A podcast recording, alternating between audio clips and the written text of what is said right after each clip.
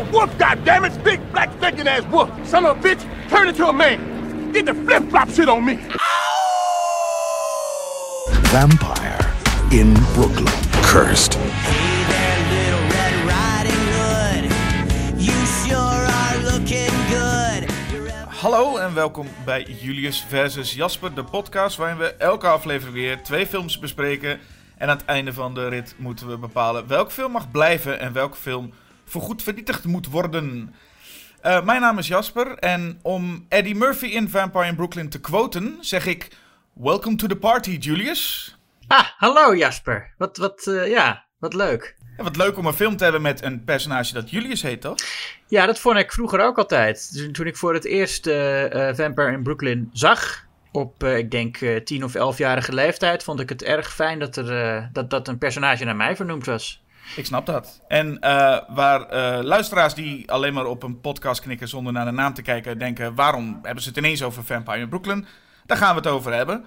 Ehm, Ja. En niet alleen over Vampire in Brooklyn, maar ook over een andere film van Wes Craven, Cursed. Ja, twee, eh, twee films van Wes Craven. Niet, twee films die over het algemeen niet gezien worden als eh, zijn beste werk. Nee, dat klopt inderdaad. We hebben het eigenlijk over zijn beste werk. eh, een deel hebben we het al over gehad. We hebben een podcast gehad over Nightmare on Elm Street, over New Nightmare en over Scream. Ehm, wat mij betreft is een, een van zijn beste films, The People Under the Stairs. Moet het Ja. nog een keertje over hebben. Maar we gaan inderdaad nu maar eens kijken naar een beetje, nou ja, iets wat lagere staat. En films die ook allebei op een verschillende redenen wel niet helemaal zijn geworden wat ze hadden moeten worden. Ja, ja. Ehm, ja, daar komen we straks wel over te spreken wat ze met elkaar te maken hebben. Eh, het zijn natuurlijk allebei films over, over klassieke filmmonsters die ook deels eh, teruggrijpen naar ouderwetse horror, maar ook met eh, ook een beetje hip en trendy en modern willen zijn. Daar komen we straks nog wel meer over te spreken, denk ik. Ja, Ehm, Het is in ieder geval Wes Craven's poging voor een vampierfilm en poging voor een weerwolffilm. Ja, hij is natuurlijk wel, ja, die Wes Craven. Hij is ooit begonnen met een paar films die eh, heel invloedrijk en belangrijk zijn, maar die ik niet, waarvan ik niet zou zeggen dat ze bijzonder goed zijn. Last House on the Left en The Hills of Ice. En ja, toen heeft hij natuurlijk in, ja, in de jaren 80 met Nightmare on Elm Street en in de jaren 90 met Scream twee enorme eh, eh, hi- hi- hippe hits gehad en, en, en horror gepopulariseerd. Maar hij heeft natuurlijk ook heel veel slechte dingen gemaakt. Of nou, ik weet niet heel veel, maar toch, toch een aardig deel van zijn oeuvre zijn films die nou niet per se eh, heel goed zijn. Ja, je hoort het wel vaker bij, ook Wes Craven valt dan in dat rijtje van namen die wordt gezien als een soort van master of horror. En dat wordt altijd een beetje, is altijd een beetje discutabel als je naar zijn hele oeuvre kijkt. Maar goed, ik denk dat Toby Hooper een beetje in hetzelfde rijtje valt. En die heeft ook Ja. heel veel rotzooi eigenlijk staan. En een paar grote hits. Ja, nou goed, ik, vind- ik vind natuurlijk wel, de hits tellen wel meer dan eh, de rotzooi. Als, als, je het, als je het oeuvre van een regisseur bekijkt, vind ik... eh dat is ook met M. Night Shyamalan, weet je wel. Dat zeggen mensen nu dat, het, dat hij niet zo goed is, maar... Ik vind als je, als je dan toch The Sixth Sense en Unbreakable hebt gemaakt... Hè, en, en als je als Wes Craven eh, eh, Nightmare on Elm Street en Scream hebt gemaakt... Ja, dan, dan, dan ben je wel gewoon een goede regisseur. Ja, los van wat die Eh, films, natuurlijk hoe goed die films zijn, ook wat die films hebben gedaan, Mhm. is natuurlijk ook wel heel bijzonder. Ik bedoel, Scream en Nightmare on Elm Street eigenlijk, maar vooral Scream heeft natuurlijk het, het genre weer echt iets, nou ja, nieuw leven in geblazen, zeggen Ja. ze altijd. Ik weet niet of dat, maar akkoord. Heeft wel veel, veel, veel betekend. Ja, ja, ja. Maar goed, nu een film die eh, minder betekent. Ja, over, over inderdaad de periode Scream en, en, en zo komen we, komen we nog wel op. Maar we gaan eerst even terug naar, eh, nou ja, net na New Nightmare. In die periode kwam eh Wes Craven met, eh, ja, New Nightmare flopte natuurlijk een beetje. En dat was wel een te- lichte teleurstelling voor iedereen. Ehm, en toen kwam hij in, ja, in contact met Eddie Murphy. Ja, En het is wel grappig dat Eddie Murphy dus schijnbaar een groot fan... Ook tot de verbazing van Wes Craven zelf. ehm, Eddie Murphy en zijn broers waren heel groot fan van The Serpent and the Rainbow. Nou, zij hadden een, een, een horrorverhaal bedacht. Eddie Murphy en, en zijn broers inderdaad. Eh, en zij wilden dat eerst eigenlijk helemaal serieus doen. Met Ja, Eddie en- Murphy als, als bloedserieuze vampier. En daarom hadden ze Wes Craven benaderd. En Wes Craven heeft toen eh, gezegd, er moet wat meer humor in. Ja, het is deels Wes Craven. Want Eddie Murphy wilde ook laten zien dat hij wat anders kon. Hè? En dat was in dezelfde tijd als dat Beverly Hills Cop 3 on- enorm flopte. Dus Eddie Murphy had ook wel behoefte om echt te laten zien... jongens, ik kan meer. Ehm, En het is eigenlijk zo dat Wes Craven aangestuurd heeft op wat humor, maar dat vooral ook de studio eh, aanzette tot veel meer humor. Eh, wat weer, wat, dat, dat las ik in een boek over. eh, Scenaristen Michael Lucker en Chris Parker hebben het script deels geschreven. En die switchten, moesten de hele tijd switchen van de gebroeders Murphy, die dan zeiden van... Nee, het moet enger, het moet serieuzer. Dan moest hij bij Wes Craven en de studio. En de studio wilde alleen maar meer humor. Ja. En ze zeggen wel dat Ja, Wes Craven een beetje aangestuurd heeft op, op, eh, op, op dat het iets grappiger of luchtiger moest zijn. Ik heb het gevoel dat eh, de studio aan de andere kant zat en gewoon eigenlijk echt een Eddie Murphy comedy wilde hebben. Ja, het moest zijn comeback worden. Maar goed, dat was in die tijd, moest er ongeveer elke film die hij maakte zijn comeback worden. Maar eh, eh, ja, dat was, zo, zo is die film destijds wel een beetje in de markt gezet. Ja, en dan voel je dus ook, als ik dat verhaal ook lees, voel je ook aan die scenaristen dat ze eigenlijk door tussen drie eh, partijen moesten ze steeds switchen. Van een, iemand die zegt nee, het moet serieus worden, naar iemand die zegt er moet wat meer lucht in. En iemand die zegt het moet echt een comedy worden. En nou ja, dat ga je ook wel voelen, want Vampire in Brooklyn is een van de meest toondove films die ik ken. Ja, nee, het is heel onevenwichtig inderdaad. Ja, nou, ik weet wel, Wes Craven zei wel dat hij eh, ehm, het wel lastig vond om Eddie Murphy te regisseren. Omdat hij dus, als hij de hoofdvampier speelt, eh, Maximilian, dat hij dan nooit grappig wilde zijn.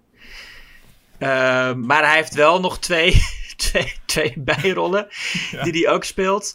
Die, eh, ehm, ja, die natuurlijk, eh, waar, waar hij dan meer eh, zijn, zijn komische talenten kwijt kon. Alhoewel, Ja, komisch tussen aanhalingstekens. Ja, nou, maar ja, eh, Eddie Murphy is wel, hij is wel eh, eh, gewoon echt een heel, ja, heel, heel goede komiek. Je zou het wel eens vergeten als je kijkt naar, nou, ook voor hem geldt natuurlijk, heel veel van zijn films zijn heel slecht en irritant, maar hij heeft gewoon ook een paar echt heel erg goede comedies gemaakt. Ehm, en ik was als, als kind ook erg fan van hem. Ik had vooral eh, Coming to America hoog zitten, die keek ik vaak. En eh, toen was ik een beetje into horror aan het raken, zo op, op tienjarige leeftijd. En toen las ik in het Griezelhandboek van Paul van Loon over de film Vampire in Brooklyn, wat een komische vampierfilm zou zijn. En toen dacht ik, oh nou, dat is dus een soort Coming to America, maar dan als vampierfilm. En dat, dat, is, dat is ook wel zo, eh, qua, als, je, als je het verhaal bekijkt. Hè, vampier gaat naar Amerika. eh, hij, hij komt uit, eh, ja, uit de Bermuda-driehoek. eh, heeft hij Ja. ergens een eiland. En dan komt hij naar Amerika om een vrouw te zoeken. Nou, dat is inderdaad eh, Coming to America. Ehm, maar ik was als kind, had ik dus echt een, een pure luchtige comedy verwacht. En ik schrok heel erg eh, eh, toen ik opeens als, als tienjarig jongetje zag hoe Eddie Murphy eh, in, in een vroege scène bij een gangster het hart uit zijn lichaam rukt. Mhm. Toen dacht ik, jezus, dit is veel heftiger dan ik had verwacht. Maar ja, daar is het wel eh, een beetje begonnen, mijn, eh ehm, mijn, mijn horrorfanschap.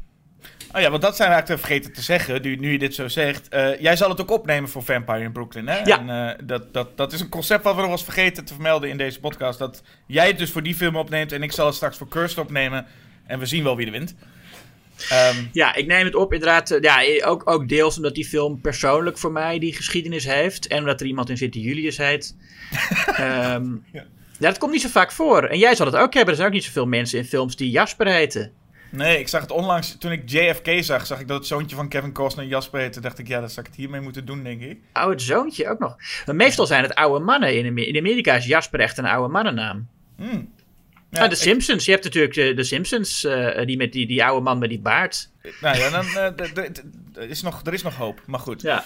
Ehm, nee, daarom neem je het voor deze film op. En we hebben het net over die, die nou ja, de, de, de, de- dat Eddie Murphy dus eigenlijk serieus speelt. Dat zie je ook heel sterk. Dat in die rol van Max is die dus, wil hij dus bloedserieus zijn. Maar het zit hem ook in dat alle andere personages, of veel van die andere personages, ook wel weer de komische kant laten zien. Want de film opent eigenlijk Ja. al met eh, eh, John Witherspoon en Kadeem Hardison. Ja. Ehm, En dat, daar, die laten eigenlijk in de openingsscène al meteen wel een beetje zien dat zij in een comedy zitten. Ja, en, ik, en, en John Witherspoon is ook wel goed, vind ik. Maar het is wel zo, en daar valt er meteen in die openingsscène valt het op, en dat zit in de hele film, dat veel van de humor van deze film gebaseerd is op zoveel mogelijk mensen lekker laten ratelen. Ja, zeker John Witherspoon, die is gewoon heel erg aan het improviseren. En ik weet niet of het heel erg goed werkt, eh, maar eh, je ziet wel dat hij, dat, dat, hij, dat hij daar veel ervaring mee heeft en dat wel goed kan. Ja, en het is me ook wel opgevallen dat, nou, Kadim Hardison vertelde ook wel dat hij in ieder geval, ten, in tegenstelling tot veel andere mensen die aan deze film hebben gewerkt, eigenlijk heel veel lol had. En dat zie je ook wel. Ik kan me best voorstellen dat hij gewoon dacht, ik vind het eigenlijk wel een leuke film, ik vind het een leuke rol. Uh, maar als je als, als beginnende komiek, zeg maar, of nou beginnende, maar nog, nu, nog niet zo'n heel grote komiek opeens uh, door Eddie Murphy wordt uh, verteld van jij moet in mijn film komen. Want zo ging het, hè. Eddie Murphy had, hem, had, hem, had ergens scènes van hem gezien en wilde hem graag in zijn film hebben. Ja, dan is dat natuurlijk ook wel iets bijzonders. Hij krijgt ook nog wel een leuke rol toebedeeld. Hij, krijgt, hij wordt de zombie, de ghoul. Ja. En dat is eigenlijk het, het hulpje van, uh, van de weerwolf Maximilian. Uh, de weerwolf? Of, uh, sorry, van de... dus, nee, hij begint als wolf trouwens. Dat, daarom ben ik in ja. de Maar, ja, dat klopt, ja. Nou, het, het, het, is, het, is eigenlijk, het begint als Dracula. Hè? Of eigenlijk is de hele film zit vol met verwijzingen naar Dracula. Want hij arriveert in Brooklyn op een boot. En, hij, en die boot ligt vol met dode zeelui. En dan springt er een grote wolf of hond vanaf. En dat is ook hoe Dracula in Londen arriveert in het boek. Uh, op een schip met allemaal dooien. En dan springt er een grote zwarte hond of wolf van dat schip. En uh, ja, uh, Kadeem Harrison speelt eigenlijk, of Hardison speelt eigenlijk de Renfield. Want we zien hem inderdaad, de wolf verandert in Eddie Murphy. En dan krijgen we die steegscène eigenlijk vrij snel waarin die twee gangsters worden afgeslacht. De scène waar jij eerder al naar refereerde. Ja, want, want ik, ik, ik, ik, ik werkte dus op dat. Ik, ik werkte niet, maar ik, ik zat op die haven. Mijn oom werkt daar. En ik zat daar met mijn oom. En, en daarna ging ik weg. En toen werd ik aangesproken door een paar gangsters die, die, die, die ik nog geld moest geven. ik zat echt even te denken, waar ga je naartoe? Maar je bedoelt, oké, okay, ja, ik snap hem wel. Um, ja. Ja, en die gangsters ook weer leuk. Er zit de film ook vol met leuke Wes Craven acteurs, om ze maar even zo te noemen. Ze zijn wel meer dan dat, maar je hebt uh, daar is als gangsters Mitch uh, Pileggi, die een tijdje daarvoor nog Horace Pinker speelde in Shocker. En je hebt oh, ja. uh, Yuzu Garcia, die we zagen in Nightmare on Elm Street. Dus op zich, en er zit er straks nog weer eentje, één zo'n acteur in. Dus dat zijn gewoon leuke gezichten om te herkennen. Wes Craven heeft ook gezegd van, alles waar Eddie Murphy niet tegen zei, die, jij moet in mijn film, zei Wes Craven, ik vul de rest wel. Ja. uh, en het deed me een beetje American Werewolf in London uh, denken. Met dat dus die zombie ja, best friend, Ghoul. Ja. Ja, hij begint ook steeds meer weg te rotten gedurende de film. Wat me ook wel vervelend lijkt hoor. Want het is aan de ene kant, kijk, Max zegt zo van ja, het is wel een goede deal om Ghoul te zijn. Ik, ik geef je alles wat je wil. En aan de ene kant is dat ook wel zo. Ik kan me ook voorstellen dat als je zo, als, als je zo, zo, zo iemand bent als hij, weet je, zo'n kleine crimineel die uh, geld verschuldigd is aan grotere gangsters en in, in, in, in, zo'n achterbuurt in, in een goor pand woont en zo. Dat je dan denkt van ja, het is wel, wel, wel chill dat deze vampier mij onder zijn hoede neemt nu. Weet je wel? En ja, hij, hij kan iedereen de baas. Um, ja. Dus ik hoef voor niemand meer bang te zijn. Maar, maar ja, aan de andere kant, je rot wel weg. Nou, en vrij snel vind ik ook al wel. Ja, ja, dus nee, het is, al, het is echt al sneller dan gewoon lijk. Wat zegt zijn oor valt er al af als hij nog, als hij nog net een dag uh, uh, uh, bij Max zit. Ja, en daar merk je ook trouwens dat, dat ze John Witherspoon um, ook in een andere film zit dan, dan wat, is, wat er later gebeurt. Want John Witherspoon ziet dat dus gebeuren. Hè? het oor dat eraf valt en ook de, de hand. En hij kijkt daar helemaal niet van op. Nee, nee. Hij zegt ook op een gegeven moment van, volgens mij mis je een oor. En op een gegeven moment is hij dan, uh, is, is uh, Julius dus de, de auto aan het wassen en dan mist ze zijn hand. En John Witherspoon zit gewoon erbij te kijken en zegt van, uh, ja, dat is niet zo chill dit, hè? Nee, hij mist. kijkt echt met, met, zo, met, met een blik alsof hij, alsof hij hem ergens op betrapt heeft. Of zo. Alsof, alsof, hij, alsof hij Julius heeft betrapt op vreemd gaan of zo zo'n soort blik, een beetje zo'n beetje oordelend van, hè? Ja, bijna alsof hij wil zeggen van, ja, dit komt ervan, hè? Uh, ja. Dat je hand, hand mist. ja, dat, dat, en en dat, dat stuk, dat kan. Hè? Gewoon die humor, mm. dat zo'n zo'n personage er zo op reageert. Alleen, er zit dus een ander deel van de film. De zoektocht naar een half vampier, uh, Detective Rita Vedder. En, en dat stuk is weer bloedserieus. Ja. Ja, want onze Rita, dat is inderdaad. Uh, de, daarom komt uh, Maximilian naar Brooklyn. Zijn, zijn vampierras is bijna uitgestorven. Maar er is nog één iemand die dan afstamt van, van, van, van, zijn familie. En, of nou, niet zozeer van zijn familie, maar van zijn ras dan. En, daar, en, en dat is Rita Vedder, dat is een politieagent in Brooklyn. En die wil hij opsporen. Dat is dan een beetje de Mina Harker in dit eh, verhaal. Ehm, en, heeft ook wel wat. heeft eigenlijk meer gemeen met Mina Harker. zoals ze in Francis Ford Coppola's Dracula zit. dan in het boek. Want in, in, in Coppola's Dracula is dat ook. is Mina ook herschreven als iemand. eh, als een reïncarnatie van eh, Dracula's oude geliefde. In het boek is zij gewoon een potentieel slachtoffer. Eh, dus dat, dat zij al die connectie hebben. Het zou wel kunnen dat eh, dat, dat eh, een beetje geïnspireerd is door Coppola's Dracula. Ja, en naast eh, Rita loopt dus een collega, eh, Detective Justice. En Ja. ja. ja, dat is wel echt de grootste, saaiste, saaiste kloothommel die, Ja, er, nee. die, er is, die er is, hè? Ja, dat is, nou, als, als we hem als Jonathan Harker zien, dan is eh, inderdaad de, de saaiheid van die Jonathan Harker in vrijwel elke film heeft eh, ook goed eh, eh, overgenomen. Ja, want hij speelt, een, ja, hij speelt een beetje gewoon de, de straight guy in dit hele verhaal. En eh, dat is een saaie rol, maar dat doet hij, ook, hij doet het ook echt zo ongelooflijk saai, deze gast. Ja, je Ehm, gelooft er ook helemaal niks van dat zij bij elkaar komen, Rita en hij. Nee, nee, helemaal Want, niks. want, eh, want, want Rita, Angela Bassett, dat vind ik juist dat vind ik een heel goede rol, een heel goede heldin. Eh, Ik vind haar echt een sterk spelen. Maar ik, het, het, juist omdat ze zo'n sterk personage neerzet, is het dus helemaal niet geloofwaardig dat ze en met die saaie Justice. Of eh, met, die Max valt, eh, met die Max meegaat. Want ze, ze valt zo makkelijk voor Max zijn eh, verleidingstrucs. Ja, daar komen we zo inderdaad even op hoe, hoe Max dat hele plan gaat aanpakken. Daar ko- komen we uitgebreid wel over te spreken. Wat ik vooral merk is dat we in het begin ook even moeten neerzetten dat er iets met Rita is. Hè? Rita, daar Ja. is wat mee. En het eerste zinnetje wat we al horen is een politie, eh, eh, de, de baas, die tegen die Justice zegt van... Ja, hey, haar moeder mag dan misschien wel net overleden zijn in een gekkenhuis, maar ze moet wel gewoon aan het werk, hè? Ja, ik heb, dat, ik heb dat inderdaad ook opgeschreven, ja. I know she got a rough time with her mother dying in the nut house and everything. ja, dat is echt klassiek, eh, eh, eh, hoe noem je dat? Ja, is er een Nederlands woord voor? Ik zoek altijd een mooi Nederlands woord voor exposition. Maar ja, exp- expositie. Klassieke expositiedialoog. Ja, dit is de eerste. Het is gewoon meteen de binnenkomer. Hoe, wat, wat kunnen we over Rita zeggen? Nou ja, moeder in het gekkenhuis overleden. Ehm, Ja, En het is ook zo dat niet veel later loopt ze ook op straat en hoort ze een soort van stem. En zegt ze ook meteen tegen zichzelf: Oh, misschien word ik echt wel gek. Dus ze is ook vrij snel zelf overtuigd van: Er is iets mis met mij. ja. Ja, dat als- zegt ze ook. Hè? Dat zegt ze ook hardop tegen zichzelf. Am I going crazy? Ja. En ik, Ja. ik moet zeggen, als, als ik zie hoe zij wakker wordt na een nachtmerrie.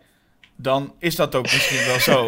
Ik heb nog nooit Ja. iemand zo belachelijk zien spartelen als een gek wakker worden. Dat, eh, het, is een, het is een mooi. ja, ik denk hef- dat, hef- heftige dromen. wat zeg je? Heftige dromen. Nou ja, ik, ik denk dat Wes Craven een beetje zat was met iedere keer hè, het cliché van... Hij heeft natuurlijk vaak films gemaakt met mensen die wakker schrikken. En dan schrikt iedereen... Iedereen gaat altijd rechtop zitten in films. Als Ja. ze wakker worden van een... Maar hij dacht hier, fuck it, we doen het even keer tien. En zij spartelt daar als een vis uit dat, uit dat bed. Dat is, eh, dat is bewonderenswaardig, ja.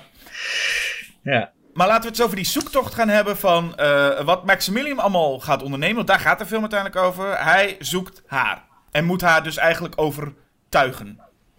Ja, nou, het begint er eigenlijk al mee dat zij. ehm, eigenlijk vindt zij hem eerst. Hè? Want zij is dus als politieagent bij die, bij die boot waarop hij gearriveerd is.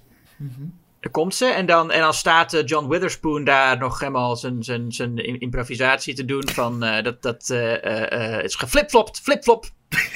Ja. Hè, dat, dat, dat, omdat hij in, van, van, een, van een wolf in een, in een man is veranderd. Ja, dit kan ook niet Ja, in het script staan, inderdaad, die hele dialogen van John Witherspoon. Dat zie je ook niet voor je dat dat in het script stond. Nee, nee, dat ze zo zitten te typen van he did the flip-flop. Nee. Maar dan Ja. komt zij inderdaad, eh, eh, eh, gaat ze die boot binnen en vindt ze daar al de, de doodskist van Max. En, eh, ehm, en dat is eigenlijk, eigenlijk door, door toeval dat ze elkaar daar al vinden. Ja, en waarom treffen ze elkaar? Kijk, de, de, de, Max staat ook toe te kijken als dat schip met al die lijken gevonden wordt. En met Julius. En Ja. het staat daar vol met agenten. Dus dat is inderdaad een lastige situatie. Zit daar, hoe gaan we dit doen? Vol met agenten. Maar dan heeft Maximilian een trucje, dat wisten we misschien nog niet, maar dat hebben vampiers. Die eh, kunnen herdershonden laten wegvliegen. Ja, En eh, dus de herdershond vliegt weg. Die valt dan in het water ergens. Die wordt, ge- die, wordt, die wordt gelanceerd. Hij ziet die hond naar hem blaffen. Want ja, we weten wel, honden, honden blaffen naar vampiers. Hè? Dat is wel iets wat eh, vaker gebeurt. Ja. Maar dan eh, zorgt Max inderdaad dat die hond eh, eh, 13 meter de lucht invliegt en in het water landt.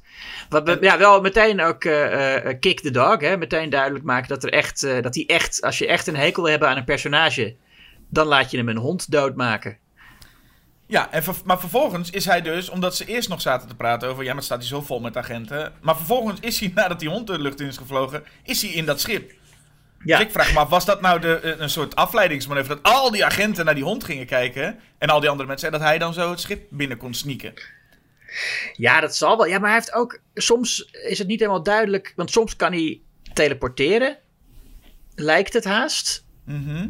Of hij, en hij kan ook veranderen in bepaalde beesten. Maar. Ja. Het is ook, ook niet helemaal duidelijk in, in wanneer hij nou in welke dieren verandert. Nee, want hij kan misschien nog Dus, veranderen eh, in iets, in, in, een, in een stukje lucht of een beetje rook. Dat kan nog wel. Maar niet veel later heeft Julius dus ook de kist bij hem thuis. Waarbij je denkt, ja, eh, het stond toch vol met agenten. Zijn die allemaal op die herdershond afgegaan? Ja. En, eh, nou ja, toen, Ja, nee, hij heeft, ja, hij heeft die, die kist. Hij heeft, nee, ik geloof wel dat hij die kan tillen, inderdaad. Maar dat hij ongemerkt daarmee van die boot afgesneakt is. Ja. nou ja, maar goed, dat, dat- ja, maar dat is een beetje detail. Ja, dat is een beetje detail. Maar goed, dan heeft hij dus Rita daar in dat schip gevonden. En toen dacht ik wel, oh, dit was makkelijk. Want daar ging het eigenlijk helemaal om. Hè? Hij Ja. moet haar zoeken. En zij ging automatisch al naar het schip toe. Dus 1 en 1 is 2. Ja. Ze, ze, ze, ze, ze hebben elkaar gevonden. En nu is het dus eigenlijk het hele punt. Hij moet haar eh, ja, voor zich winnen. En dat moet ze een beetje wel Ja. uit zichzelf doen. Hè? Dat mag niet. eh, dat, dat, eh, hij kan heel veel mensen besturen, maar haar niet. Ja. En, da- en dan komt er ook ineens, trouwens, dat hebben, daar begint de film mee. En ineens, dat zie, hoor je, va- zie je vaker. Ineens komt een voice-over terug. Oh ja. Dan, dan ineens begint. Na een half uur begint Eddie Murphy ineens te, te, te praten tegen de kijker met. Ja, dingen gingen goed. En, Ja, en hij heeft, aan, aan, het begin, aan het begin van de film zit al een stukje voice-over dat hij uitlegt wie die is. Maar inderdaad, eh, op een gegeven moment hoor je hem weer. Ja, ik heb het vermoeden dat dat eh, eh, een, een late beslissing is geweest, die voice-over. Ja, want hij zegt daar ook: eh, Rita's visioen van zichzelf in mijn kist was een teken dat ze mijn vrouw moest worden. Schijnbaar. Ja, hebben ja dat- precies. Dat is, dan heeft, ja, dan heeft iemand gezegd van, hè, ik snap het niet. Ja, en toen was En nou, dan dan- moet Eddie ja. nog maar even uitleggen wat daar nou eigenlijk gebeurde. Ja. En eh, nou, een van zijn tactieken is dus: we gaan naar een, eh, een club. Waar dokter Zeko zit. En daar gaan de politieagenten dus ook naartoe. Ja. En eh, dat, is een, dat is wel een club. En dat is ook weer zo vaak. Maar dat viel me nu extra op. Dat is een club waar de muziek echt op standjes stil staat. Ze zijn Nou, praten met elkaar. En er is gewoon geen muziek zo ongeveer te horen. Terwijl ze gewoon heel zachtjes tegen elkaar praten. Nou, als, als, als Max en Rita met elkaar praten. Dan is het. Maar dat, dat vind ik wel mooi gedaan. Dan lijkt het alsof het helemaal stil is om hun. En dan praten ze inderdaad gewoon op, op normale toon. Zoals, zoals wij nu. Maar dan hoor je ook geen muziek. Ehm, Nee, het is ook als die dat- dokter Zico vertelt. Die dokter Ja, Zico, nou, ja, dat, ja, nee, oké, maar goed, maar dat is, ja, dat is ook een beetje je standaard film eh, eh, ding natuurlijk. Ja, je- het is gewoon, je wil geen film kijken waarin mensen de, de hele tijd in mekaars oor zitten te blaren. Nee, dat is waar, maar ik zag ondertussen wel van die figuranten op de achtergrond helemaal losgaan. en dan hoor je verder niks. Ja, Blijft ja. wel leuk. Maar Ja. wat je niet vaker in films ziet, of in ieder geval ik niet vaak, is dat ze levensgevaarlijke slangen in een bar eh, bewaren. Oh ja. En- Ja, nee, Dr. Zico is natuurlijk, dat is allemaal een beetje exotisch, hè, die bar. De, de, de- hoewel ze, ja, ze, de, de band speelt daar eh, Stevie Wonder. Mhm. Maar eh, het wordt wel een beetje, een beetje weergegeven als een echt een ex- exotische bar. En Dr. Zico, is, dat is natuurlijk de Van Helsing van deze film. Ja. En hij gaat, eh, hij geeft ze iets van informatie, maar daarna ontmoet ze natuurlijk vooral Maximilian. En probeert haar te charmeren. Maar het, het- ik twijfel nog een beetje of nou die slang... Er zitten twee momenten in deze film waarop het lukt om... om Rita bij zich te krijgen. Mhm. En beide vraag ik af, is dit nou toeval of niet? Want die slang, is, is dat nou toeval dat die uitbreekt? Of is het nou dat Maximilian dat doet? Ja, ik, ik dacht eerst. ehm, ik, heb, ik heb die film heel lang niet gezien, dus ik was dan vergeten hoe dat ging. Maar ik dacht eerst namelijk dat die slang Max was. Dat hij zich in een slang getransformeerd had. Oh. Want Zico zegt ook van, ja, vampier kan overal zijn, want hij kan veranderen in allerlei mensen en beesten. En dan zie je zo die slang. Dacht ik, oh, hij is aan het afluisteren.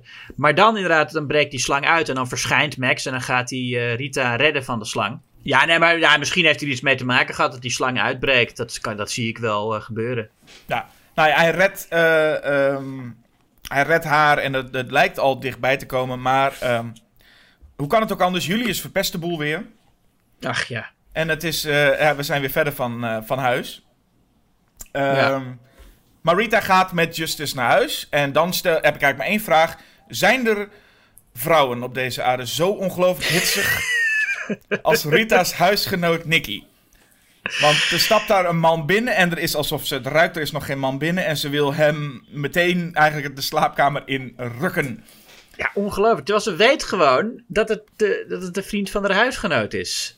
Dat vind ik nog wel het raarste. Gewoon echt schaamteloos. Gewoon van, hé, hey, weet je, oh ja. En echt heel opzichtig aan het flirten met die man. Zij is dan de, de Lucy van deze film. Hè? De, de vriendin van Mina en Dracula. Die eh, eh, er als, als eerste eh, gebeten wordt. Ja. Ehm, en eh, ja, eh, bij, bij Lucy is dat ook deels vanwege haar eh, wat, wat lossere seksuele moraal. En nou, dat zal hier natuurlijk ook het geval zijn. Maar hier is het inderdaad wel Dat dat er iemand binnenkomt en dat je meteen gewoon de vriend van je huisgenoot op geen enkele andere manier benadert dan geil. Nee, echt. En dan is het ook nog zo dat Justice gaat dan weg. Hè? Ik bedoel, nou ja, oké, Justice verlaat. En dan komt Maximilian en dan denk je, oké, een vampier moet altijd even zijn charmes in de strijd gooien om iemand te overtuigen. Maar hier helemaal niet. Hij hoeft niks te doen. Want Nee. Nicky, die, die, is gewoon een, vreemde man dit keer. Het is niet eens een huisgenoot of een vriend van je huisgenoot. Ja, nee. Gewoon een vreemde man op straat. Zeg ik, jou, jij dan maar, ga maar mee naar boven. Ja, hij ziet er wel excentriek uit hoor eh, in deze film. We hebben het toch niet gehad over hoe Eddie Murphy eruit ziet, maar met die, eh, met die, met die pruik. En Ja, dat pak. is- ja, en ik, ik heb het idee dat, ik bedoel, ik vind Eddie Murphy ook in latere scènes, het is wel echt een charmeur. Het is echt een, eh, een, een, een man waarvan je denkt, oh, ik snap het wel. Alleen, we hebben nu al ontdekt Ja. dat dat Nicky echt geen zak uitmaakt. Ehm, Nee, nee, nee. nou, ik moet wel zeggen over, over, over, over Eddie Murphy. eh, ik vind wel dat hij het, dat hij, dat hij het goed doet. Ja, we zijn, ook, we Ehm, zijn ook nog niet aangekomen bij eh, de momenten dat hij nog meer rollen krijgt. Dus Ja, nee, precies. Maar ik vind hem, ik vind hem als Max, eh, ja, hij is echt een goede schurk. Ik vind het niet, ik vind het niet heel charmant. Ik denk dat hij, moet charmanter en sexier zijn dan hij is. Dat lukt niet helemaal, maar ik geloof hem wel. het is misschien. Ja, het is... Het, er hangt wel een goede mysterie om hem heen. Ja, Ja. en zijn accent is ook niet helemaal geloofwaardig, maar ja, daar wen je ook wel aan. Ja, nou ja, ook dat alles, dat maakt Nicky geen fuck uit. Eh, ze Nee, gaan naar nee. En, en, en, eh, en Rita komt dan naar boven. En dit lijkt ook allemaal een deel te zijn van het plan. Want Rita is boos. Want zij denkt, nou, daar liggen twee mensen te krikken. Dat zal Justice wel zijn met mijn huisgenoot.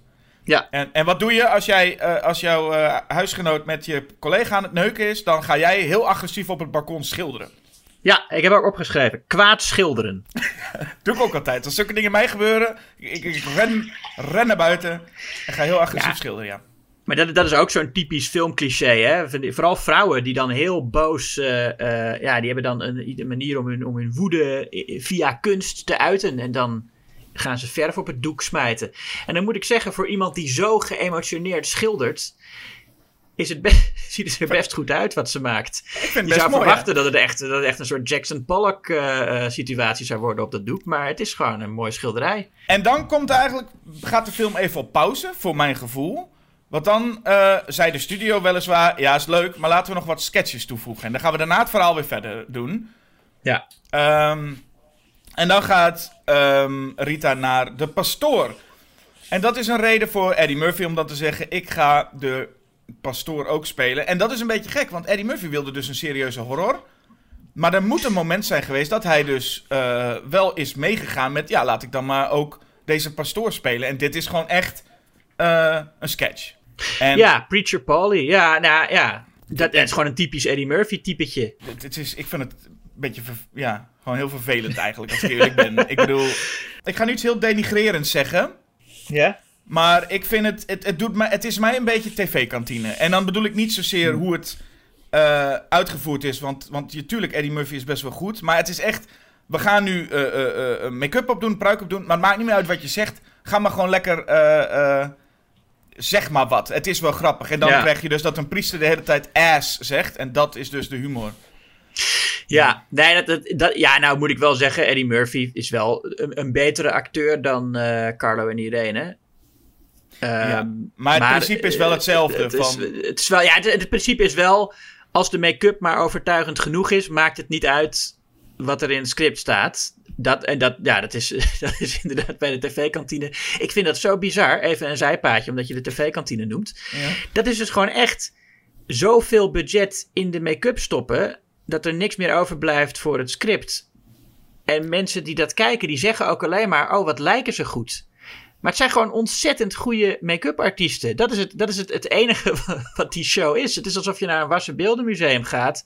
En, en, en ome Henk doet stemmetjes bij alle poppen.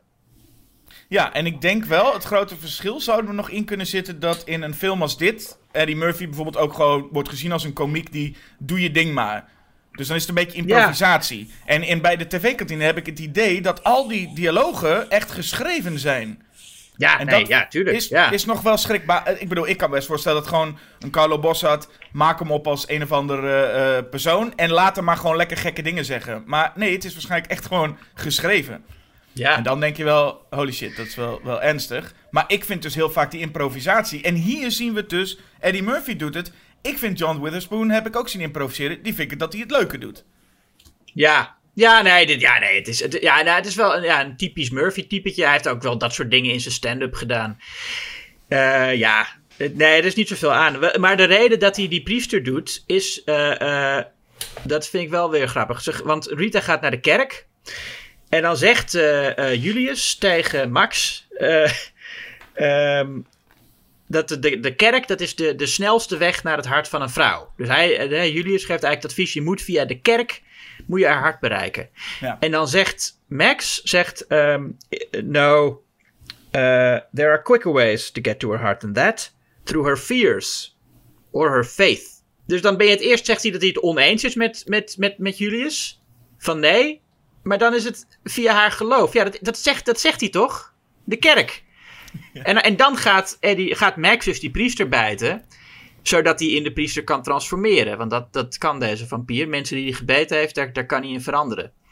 Maar Julius geeft hem dus gewoon goed advies. Zegt gewoon, ja, je moet via de kerk zeggen. Nee, ik ga via de geloof. Ja, want we hebben van Rita al een keer gezien dat ze zo'n hangertje heeft met een kruis. Dus we weten ook dat ze dat, nou ja, dat is dus bekend nu. Ja. Hè? Hoort bij haar personages, is eh, religieus. ja, dat is verder ook niet zo. Dat is alleen maar belangrijk omdat ze op, op die manier... eh, een, beetje, een, beetje, een beetje als goed wordt neergezet en, en, en rechtgeaard en zo. Maar ja, Ja, daarom voel je, je voelt bij dat soort dingen ook, je, je ziet daar even, er wordt volgens mij even focus op gelegd op dat hangertje, waardoor je weet, oh, dit zal wel ergens terugkomen. Dat is nu dus, oh, ja, daarom, ze gaat naar de kerk. Oh ja, we snappen het. Oh, het is eigenlijk dat we dan denken, oh, dat is allemaal van tevoren al bedacht, zeg. Wat knap. Maar goed, ja, ja, puur om die sketch logisch te maken. En het, eh, wat ik het meest grappig vind, is niet Eddie Murphy die daar heel lang op zo'n podium staat een beetje gek te doen. Maar is eigenlijk dat daar dus al dat publiek staat. En dat dan Rita en, en Justice ruzie gaan krijgen. En iedereen daar heel stil naar gaat luisteren. Ja, ja. ja, inderdaad. Ja. Dus ook de priester houdt zijn mond en ze gaan even luisteren naar met, eh, hoe, hoe, nou ja, hoe eh, Justice eh Nicky heeft geneukt. En dan, en dan iedereen daaromheen is ook soort van aandachtig aan het luisteren van wat gebeurt daar. Ja, maar die, maar die mensen, dat is natuurlijk dat is wel zo- zo'n kerkgemeenschap in Brooklyn. Die mensen die kennen elkaar allemaal. En, dat, en da- daarom, die priester die weet ook van al die mensen wie ze zijn en wat ze doen. Dus het is wel, en hij, en hij zit dan in zo'n preek waarin hij eigenlijk eh, eh, eh, evil verdedigt en zegt evil is good. Ja. En in, in, in, in die context zit ze inderdaad, dan, dan, dan, dan, dan komt Justice tevoorschijn en gaan ze luisteren naar, naar, naar die ruzie tussen hun. Ja. Ja. En de, en de reden dat ik het ook zei dat het eigenlijk de, de film onderbroken wordt, is dat deze sketch is klaar. En meteen nadat die sketch klaar is, echt, echt meteen het volgende shot, zien we een nieuw personage gespeeld door Eddie Murphy. Eh, ja. echt, Deze is, is eigenlijk nog, nog, nog eh, minder overtuigend, eh, vind ik. ja, een gangster eh, Guido speelt hij dan. Eh, maar het viel mij dus gewoon op dat er niks tussendoor zelfs zit. Gewoon, we zien de, de, de, de priester, de pastoor. Eh, volgens mij zit er zo'n stomme wipe tussen en meteen... Hier is, en Ja. Dat gaf me echt een sketchgevoel van... Oh, we gaan nu naar de volgende sketch met Eddie Murphy kijken. Ja, en nu is Eddie Murphy een, een, een witte Italiaan. Hij is wel eens beter als eh, witte man gesminkt en, eh, en gespeeld. Want zodra je hem ziet lopen, je ziet hem lopen, je denkt meteen, oh, dat is eh, weer Eddie Murphy, wit gesminkt. Ja, Ehm, dan, dan zal Max die gast ook wel gaan bijten en in hem veranderen. ja. En het is ook, ja, de make-up is, is, is nou, niet, niet heel over. Het is, hij heeft gewoon een veel vies gezicht. In de close-up zie je dat ook. Gewoon een Ja, vies gezicht. ja. Dus- Maar, ehm, ja en dit is- vind ik ook, dit is ook niet, niet echt het sterkste typetje van eh, Eddie, deze Italiaanse gangster. Nee, hij gaat dus als gangster gaat hij. En, en vooral het idee wat hij dus daar aan het doen is, hè. Hij eh, heeft informatie nodig. Eh, Italiaans restaurant gaat hij binnen, waar ook allemaal maffia mensen zitten. En dus Justice en, en Rita. Dan wil hij dat iedereen de wapens op de grond gooit. Dan krijg je ineens een soort airplane naked gun-achtig grapje. Met iedereen zijn wapens op de grond moet gooien. Dat er een hele berg is met zwaarden en alles erbij. Ja. Ehm, en dan wordt, is, vraagt hij haar dus dingen. Dan pakt hij dus Rita eruit en dan zegt hij: hey, eh, kom, jij gaat met me mee. Eh, wat is je favoriete pasta? En dan zegt zij: fusilli. En dan zegt hij: Ja. Oh ja, wat wil je erbij drinken? En dan zegt zij: rode wijn. Oké, en dan, daarna wordt hij gearresteerd. En dan blijkt Ja, nee, dat- wat hij zegt, hij, hij zegt niet zomaar ga met me mee. Hij, hij ontvoert haar, hè, met een, eh, met, met een, hij heeft gewoon een pistool tegen haar hoofd. En dan wil hij er mee sleuren. En haar blik is zo van, eh, eh, ze kijkt een beetje alsof ze, eh, als- alsof hij gewoon een rare man is die een, een beetje raar tegen haar doet. Ze, ze heeft zo'n soort lach op haar gezicht. Ze kijkt zo van, ze kijkt dan naar Justice en dan kijkt ze met zo'n blik van, what the fuck, snap jij hier iets van? Nou, ik vind het maar raar hoor, deze man. God, dit, dit, gaat een, dit, dit ga ik morgen op mijn werk aan mijn collega's vertellen wat er nou gebeurd is, zeg. Ze wordt gewoon ontvoerd met een pistool. Ja. Nou ja, ze heeft het uiteindelijk wel onder controle, want zij weet hem te, te, te overmeesteren. Ja, Maar, maar het gaat allemaal vrij laconiek. Maar het feit is dus dat. Want daarna komt Murphy nog even in het. eh, als gangster nog steeds. In het politiebureau. Daar probeert hij nog een beetje olie op het vuur te gooien. Wat betreft Justice neukt met Nicky. Want dat is nog steeds een ding. Ja. Ehm, maar verder is ja en dus dan, dan terwijl, sorry, nog, nog, er nog één ding. Terwijl, terwijl ze dat zegt tegen Justice, loopt er zo, zomaar een vrouw door het beeld, die verder nooit, die we helemaal niet kennen. Die loopt zo langs, die hoort dat en die kijkt er dit en die zegt, ugh. Ja, klopt. Dat zag ik ook inderdaad, ja. Dat zegt het geluid nog even harder van gezegd. Van zo'n vrouw die. Ja. Dus met, jij hebt met, met, met die en die naar bed geweest. Dan is het inderdaad de reactie. "Ugh." ja, ja, Zo, Ik, precies. ik weet dat Justice een saaie lul is, maar echt, uh, dat Ja. is nou ook weer niet nodig, toch? Ja, o- over saaie lul gesproken. Hij zegt ook eh, dan tegen Rita ehm, de meest clichématige dialoogregel in, eh, in dramatische scènes. Ehm, you just don't get it, do you? Oh ja. Het wordt echt in, in, in alle films waar, waar mensen ruzie hebben, moet je eens opletten, komt die regel altijd voorbij. Ja, maar ik heb het gevoel dat dat boekje met alle regels die heel vaak uitgesproken werden, de, de helft van het dialoog van Justice is volgens mij te lezen in dat boekje ook. Ja, ja. Maar hij, ehm, als na, die arrestatie uit het politiebureau klaar is, dan komt dat tweede moment waar ik het over had. Eerst was die slang en nu is het, Rita wordt bijna aangereden door een taxi en dan redt Max haar. Ja. En dan denk ik, is dit nou, want dit is het moment, hè? hij redt haar voor de taxi en dat is het moment van opening en dan kan hij haar mee uit eten vragen en dan gaat alles los. Maar heeft die taxi, was dat nou puur toeval? ja, dat denk ik wel. Dus alles wat Max zeg maar organiseert is om puur te ontdekken wat haar favoriete pasta is. Of om, om een beetje olie op het vuur te gooien wat betreft... Hé, eh, eh, eh, Justice heeft met Nicky geneukt. Maar de taxi, die gewoon... Omdat gewoon iemand in, in, in Brooklyn gewoon... eh, die taxichauffeurs rijden gewoon als ASO's. Dat zorgt Ja. ervoor dat het, zijn plan uiteindelijk werkt. Ja, hij, pa- hij pakt zijn kans. Ja, nee, dat, Ja. dat klopt, ja. Hij had net zo goed En- ook tegen jullie kunnen zeggen van... Rij haar gewoon bijna aan, dan zijn we ook klaar. Maar nee, het is dus uiteindelijk gewoon een taxichauffeur... die ervoor zorgt dat zijn hele plan misschien wel lukt. Ja. Ja, en dan zegt hij tegen. En dan, krijgen ze inderdaad dan een gesprek. En zij heeft hem natuurlijk al eerder ontmoet, daar toen in die club. Maar dat was niet zo'n succes, omdat, omdat, omdat ik er toen tussen kwam alles te verpesten. Maar, toen, maar dan, nu zijn ze bij elkaar. En eh, eh, hij heeft er net gered. En dan praat ze. En dan, en dan zegt hij op een gegeven moment: zegt hij. ehm, I'm more of a night person myself. En dat heeft zij eerder in de film heeft zij dat ook gezegd. Niet tegen hem, maar tegen iemand anders. Maar dan zie je haar zo kijken met zo'n blik van. Wat? Eh, dat hebben we gemeen. Ook Ja. zo. in- Terwijl, ja, ik ben een avondmens.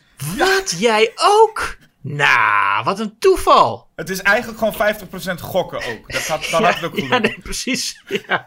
Ja. Maar dat is dus wat er ook gebeurt. Dan, dan, hij heeft dus allemaal elementjes van haar ontdekt. Door ook onder andere een gangster en zo te zijn. Eh, Ja. eh, waaronder ook een kaartje van een schilderij van Van Gogh. Dan komt zij bij hem eten. En dan blijkt, nou, Max heeft zich heeft, palmt daar helemaal binnen. Hij is ook een avondmens. Hij houdt Ja. ook van Van Gogh. zij, Ja. hij, hij heeft voor haar fusilli gemaakt, want dat vindt ze nou helemaal lekker. En rode wijn is ze dol op. Nou, dat is ook zo'n moment dat je denkt, rode wijn, mijn Ja, bij favoriet. pasta, stel je voor. Ja. Hoe wist je dat? Rode wijn. Nou, en dat is, nou ja, en ik ben Ja. ten eerste sowieso blij dat Rita dus schijnbaar ook heel eerlijk antwoord heeft gegeven tegen die crimineel die haar onder schot hield. Ja, nee, maar dat zegt dus, wat is je favoriete pasta? Fusilli?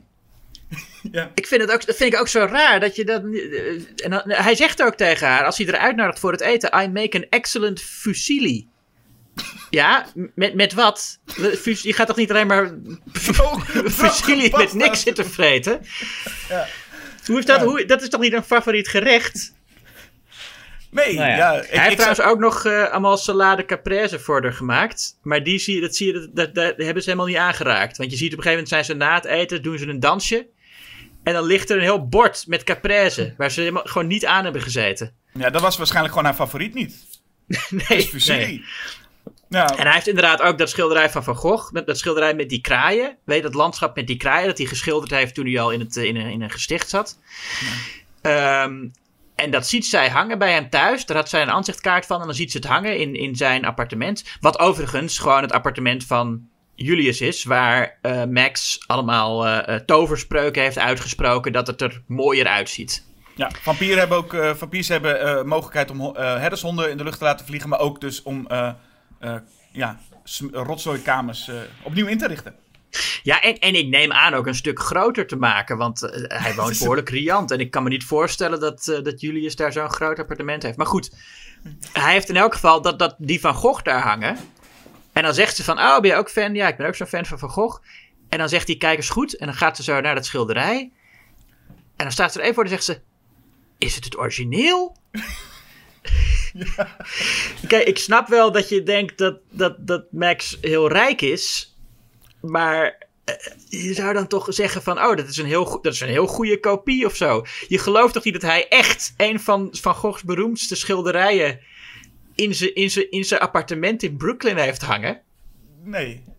En een, een appartement wat schijnbaar, ik, neem aan dat Max de rest niet heeft, eh, opnieuw heeft ingericht. Dus de- inderdaad een appartement wat er verder gewoon uitziet als dat appartement. ja, precies. Maar goed, ik, wat ik dus nog steeds even wel heel, heel, heel eh, is gewoon ook dat ze dus eerlijk is geweest tegen die, die crimineel. Dat blijkt nog steeds een ding vinden.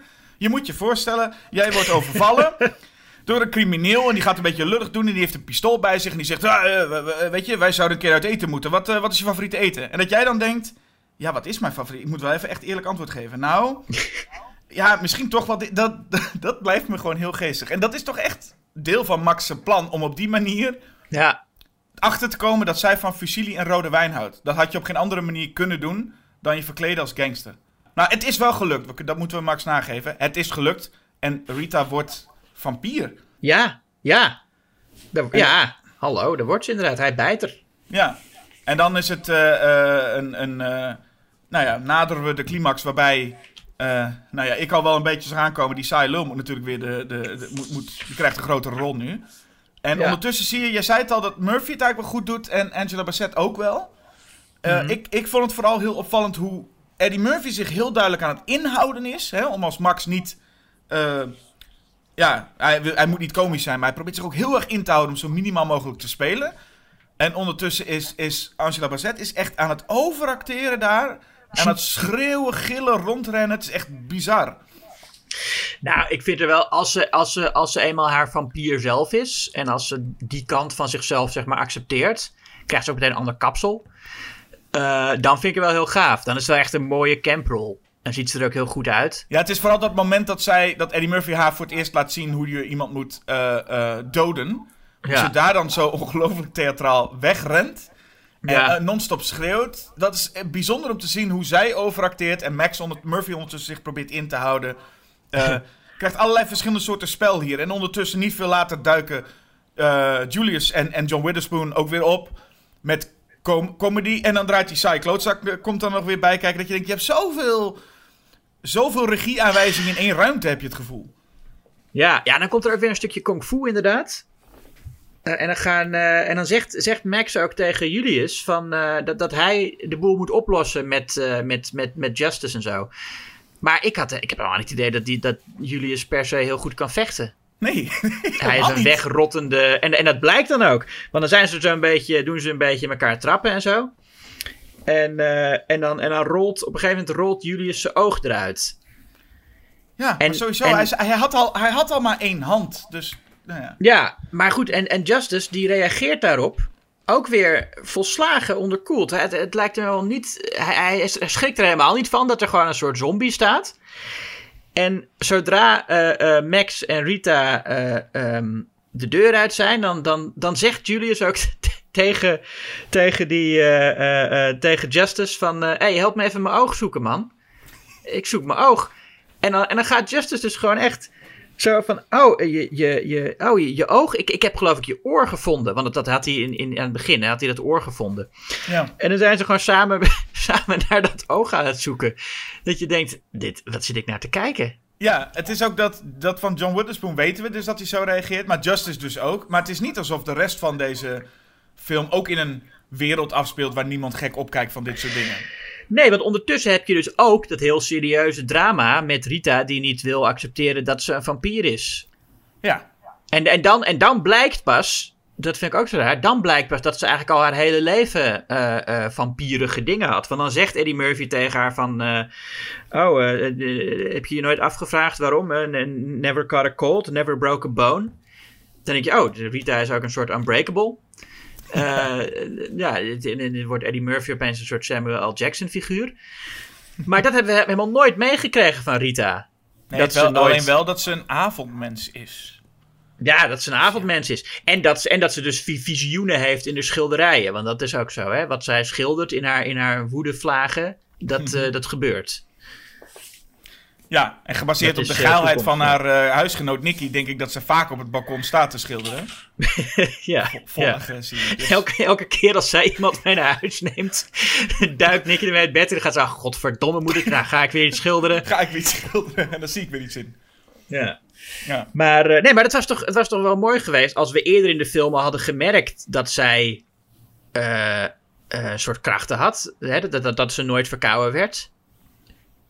Ja, we weten alleen dat ze dus een half vampier is. Dat wordt een keer gezegd, maar niet waar ze Ja. verder last van, van heeft. Nee, nee, maar dan zien we ook. We zien er niet eens een keer dat ze zegt van. eh, oh, wat, wat, wat, is, wat, wat schijnt de zon fel? Ik moet even mijn zonnebril opdoen. nee, nee, zelfs dat zit er niet in. Nee.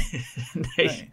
Nou ja. nou ja, eh, Maar goed, eh, uite- uiteindelijk, uiteindelijk gaat zij toch ehm, eh, voor, de, voor de goede kant. Hè? Dan zit ze gewoon met. dan, dan wil Max graag dat ze Justice vermoordt. Ja, want eigenlijk is die, die eh, hè, onze Van Helsing van het verhaal is al weg. Eh, John Witherspoon en jij zijn ook weg. Eh, Mhm. Zodat het verhaal nog even om die driehoeksverhouding kan gaan.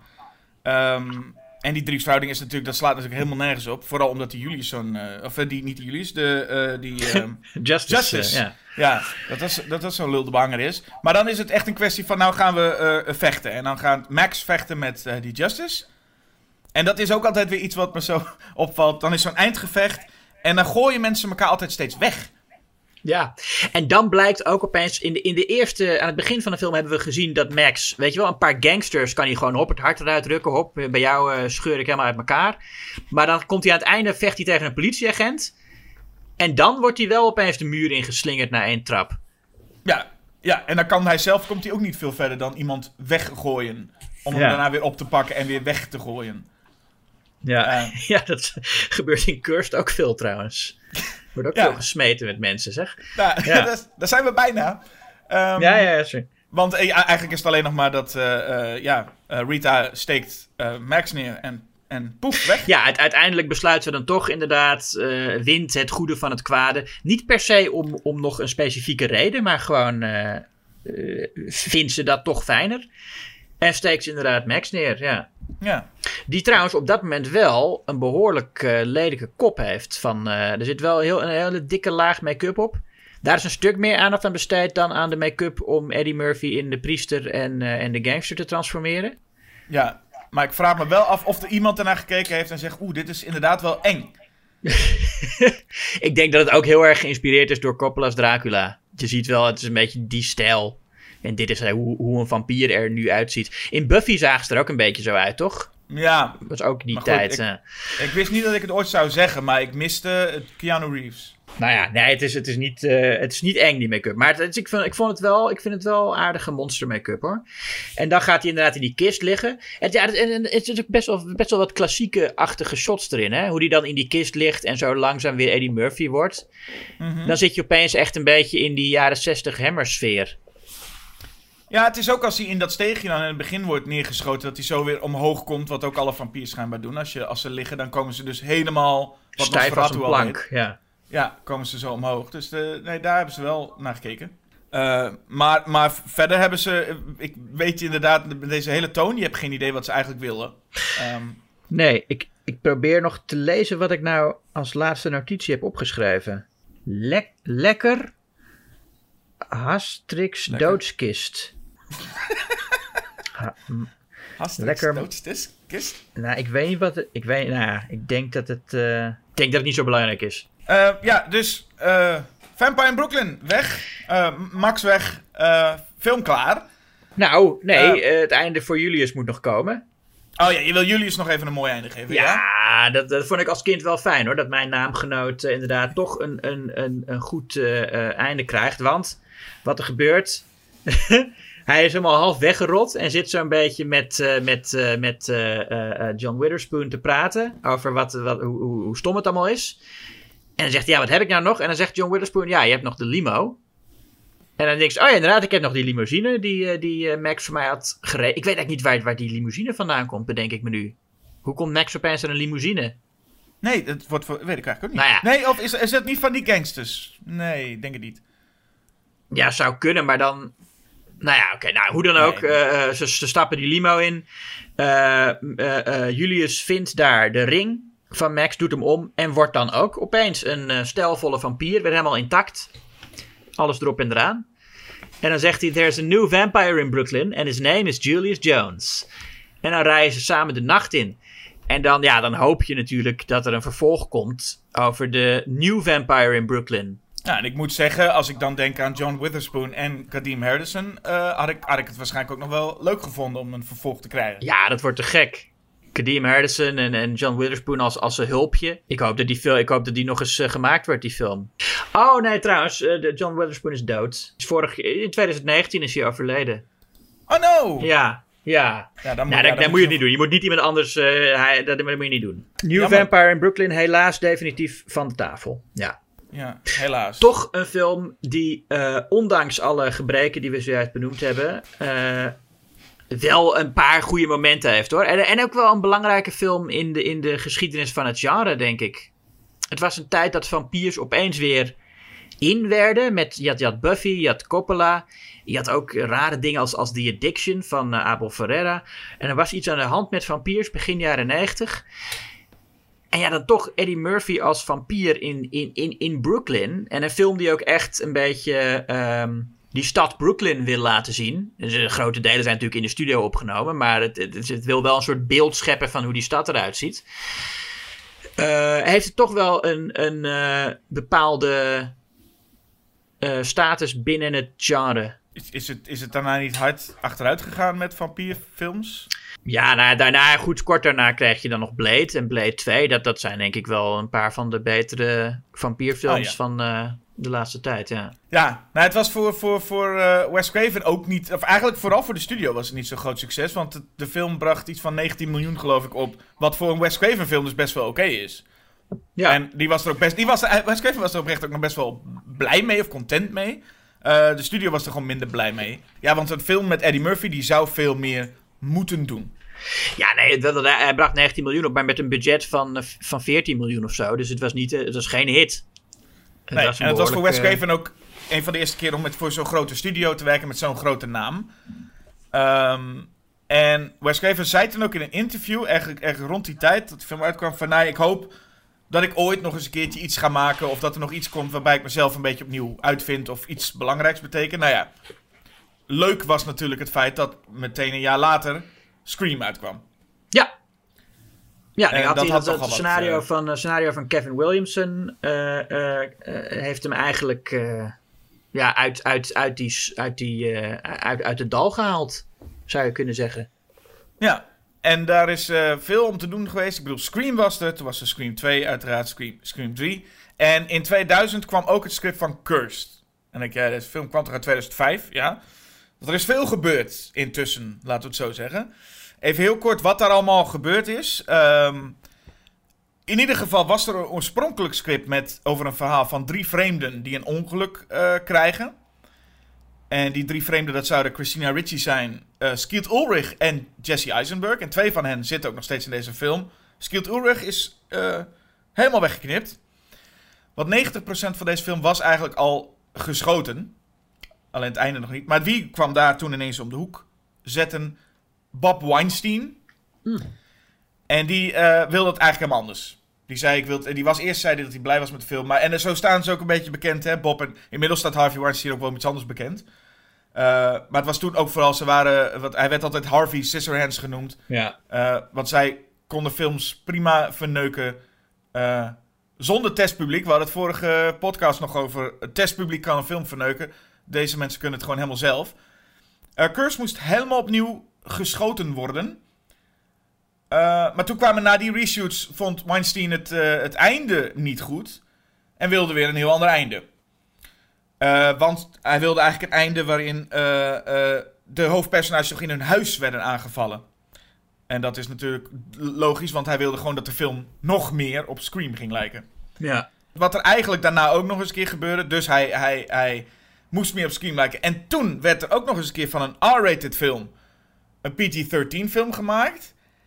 En werden alle effecten van Rick Baker eh, grotendeels vervangen door CGI. Nou, er zijn volgens mij iets wat je ook als je bepaalde acteurs hoort. Er zijn er vier grote reshoots geweest. Wat dat betreft was dit, deze film eigenlijk cursed. Het was een ellende om deze film van de grond te krijgen. Ja, het was enorm gedoe. Ze hebben eh, eh, Wes Craven ook nog dubbel moeten betalen. En hij zegt dat hij 2,5 jaar gewerkt heeft. Ehm, en inderdaad, die- iedereen was zich er wel van bewust eh, wat, een, wat een rotzooi het was. Want toen ze dus voor de vierde keer eh, eh, terugkwamen voor reshoots, waren er ook t-shirts gemaakt met Cursed 4, Back for More.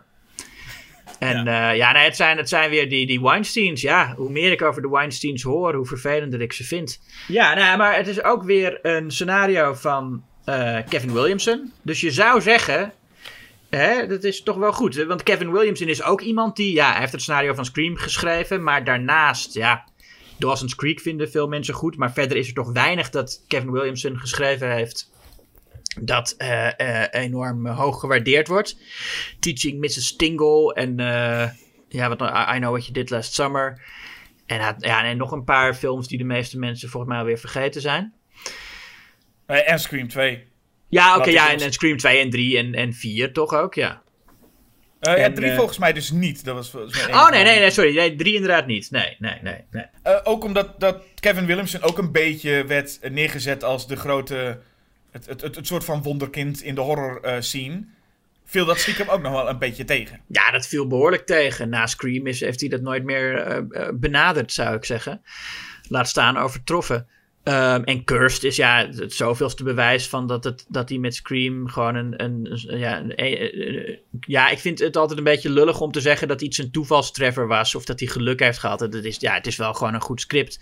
En daar moet hij voor gewaardeerd worden.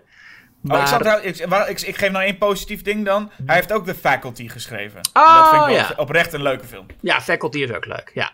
Ja, Nee, dus maar dat goed, ja, weet je-. Hij blijft toch iemand ook die heel veel invloed heeft had op, eh, op, op mijn eh, eh, eh, jeugd en tienertijd. Die Kevin Williamson. En, Ja. dat, ja, en dat is toch, ja, dat is toch, een- toch belangrijk. Nou weet je, ik, ik denk dat we deze film even in gaan duiken. Dat waren we Ja. al aan het doen. Maar ik denk dat we deze film moeten... We, moeten natuurlijk wel beginnen door even gewoon te zingen. Dus misschien moeten we iets zingen in de zin van... hey there, little Red Riding Hood. Zoiets? Hey there, little Red Riding Hood. Ja, Ja. Ja, we moeten dat even is, beginnen eh, met wat eh, lekkere rockmuziek. Snelle cuts, want het is 2005. ja, dit is mijn tienertijd. Hè. Ik heb deze film dus nooit eerder gezien. Eh, eh, dat was eh, eh, gisteren voor het eerst. Maar ik voelde me wel meteen, meteen helemaal thuis. Het brengt je terug, hè? Ja, ik word zo nostalgisch van. Het begint dus met ja, de, de enorm slechte band Bowling for Soup. Die, eh, Met, dat, eh, dat was een, Little Red Riding Hood. Ja, dat is een- een- gewoon een, een cover van een nummer uit de jaren 60. Hè? Dat was de novelty band eh, Sam the Sham and the Pharaohs. En die hadden nummer Little Red Riding Hood. En dat wordt hier meteen gespeeld door ja, Bowling for Soup. En dat is een beetje zo'n zo'n rockband in het genre. ehm, ja, leuke poppunk, die, dat wat toen in was, weet je wel? Ja. Beetje, beetje aan de Sum 41 kant, geloof ik. Ja. Ja, eh, heel gênant om nu te horen. Vind ik. Maar ik vind het ook wel weer fijn, want dat brengt me, bracht me meteen Nee, terug tuurlijk. in 2005. Ja, ik was ook meteen helemaal terug. En inderdaad, en, en die montage in het begin. En dan ook nog al die leuke 2005 acteurs die erin zitten, zeg. Ja, want ineens Joshua Jackson. Ik dacht, hé, hey, daar is die Ja, Joshua, Jackson. En, en, en Portia de Rossi zit er meteen in als waarzegster. En dan ook Ja. Shannon Elizabeth. Ja, Dat, die Ook moet, nog? er moet altijd. Die was die, die, die, ja, de, ja en, en, en, eh, en die later, eh, nou, die gaat naar zo'n waarzegger op een kermis. En die laat zich de toekomst voorspellen. En dan, en dan voorspelt die, die, die waarzegster, Portia de Rossi, bes- voorspelt eh, onheil. En dat is meteen weer van, oh ja, dat is ook het begin van The Wolfman. Hè, dat Lon Chaney eh, naar, zo, naar een waarzegger gaat en, en, en, en de toekomst laat voorspellen. En, en, dan- en, en, en die ziet... eh, dus ik dacht meteen van, oh ja, dat is lekker, lekker 2005. Maar ook verwijzen naar de klassieke weerwolffilms. Ja, dat wordt, dat wordt leuk. want kijk, Christina Ricci, en dat is de hoofdrolspeelster, en haar broer eh, Jesse Eisenberg. Ja, en geen ouders. Nee, en Jesse Eisenberg wist ik eigenlijk helemaal, want die, die, die had ik pas later eigenlijk een soort van ontdekt. Maar ik dacht, oh, zal, die, zal, er iets, zal die iets doorgemaakt hebben, Jesse Eisenberg? en dat hij eh, misschien, nou ook dat je, je ziet wel eens acteurs groeien, toch? Of dat je ziet dat een acteur, oh, dat deed hij toen nog zo? Ehm, Ja. nou, dat is bij Jesse Eisenberg niet echt het geval, hè? Nee, Jesse Eisenberg in deze film is niet te onderscheiden van Jesse Eisenberg nu. En, hij heeft er dus, eh, en, en, en Christina Ricci heeft een vriendje, Joshua Jackson. Dat zijn even de belangrijkste spelers, denk ik, een beetje om in het begin te, te weten wie dat zijn. Ja. Joshua Jackson heeft een soort van filmexpositie ergens. Nee, hij, hij, hij opent een club eh, met, eh, met, met een klassiek horrorthema. Met allemaal beelden erin van monsters uit klassieke horrorfilms. En ook allemaal echt dure shit, weet je wel. En, maar dat is dus een heel populaire nachtclub in Hollywood. En dan zie je ook weer dat Kevin Williamson, nou ja, in, in, in, Scream ging het ver dat hij eh, iedere tiener, weet je wel, een, een horrorfan maakt. Maar hier is het zo dat, dat een, een, een hippe nachtclub in, in hartje Hollywood. eh, dat mensen heel graag een beeld van de Wolfman willen zien. Ja, hij heeft de Universal Monsters. Hij heeft ook een, een, een sectie van de, de Spaanse Inquisitie. Ja, Eh, en, en, en Pinhead. Die, die zie je Oh, dan ja. staan. ja. Het, het is een mooie verzameling. En wat ook meteen al blijkt. En dat is ook natuurlijk zo. Kijk, eigenlijk wil ik zeggen, Curse is eigenlijk een soort Scream 5 of 4 of welke, welke waar je dan ongeveer zat. Maar, want een weerwolffilm is natuurlijk ook een hele goede manier van een whodunit. ja.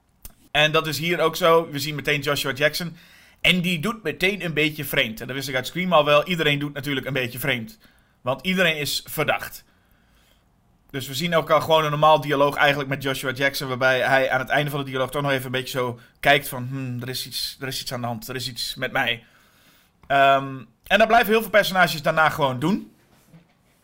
Ehm, en we komen al wel snel tot de ontdekking na een ongeluk op Mulholland Drive. Iets wat dus vanaf het allereerste moment al in ieder geval in het script zat. Een ongeluk waarbij we de weerwolf voor het eerst gaan zien. Ja, want eh, eh, eh, Christina Ricci en, en, en, en Jesse Eisenberg. Die rijden, iemand, of, die rijden een beest aan. Eerst hebben we nog gezien trouwens, dat moet ook even vermeld worden, dat is ook belangrijk. hoe Jesse Eisenberg is verliefd op een meisje, Brooke. Ja, dat komt nog terug, ja. Ja, en, en altijd als hij met haar staat te praten, komt haar vriend de boel onderbreken. Haar vriend Bo. En die Ja. zegt dan altijd, maakt hij grappen over dat eh, Jesse Eisenberg homo zou zijn. En hij heeft elke keer weer een ander, eh, een, een ander woord eh, voor homo. Hè? Dat was in het begin, begin 2000 altijd als werden mensen in films voor homo uitgescholden. Maar hebben ze altijd weer een ander woord voor. Het is een fairy of, of, of nog, nou, wat, wat, wat zal ik maar zeggen. Ehm, ja, en dat is overigens Milo Ventimiglia. Bo. Het vriendje Ja. van Brooke. En het is ja, het is zo gek dat Brooke, die is dus, ja, die, die, die is dan wel, eh, vindt Jesse Eisenberg wel aardig. Maar zodra er vriend komt, dan vindt ze het helemaal prima dat die vriend hem, eh, uitscheldt. En dan, en dan zegt ze alleen maar van, ah, niks van aantrekken hoor.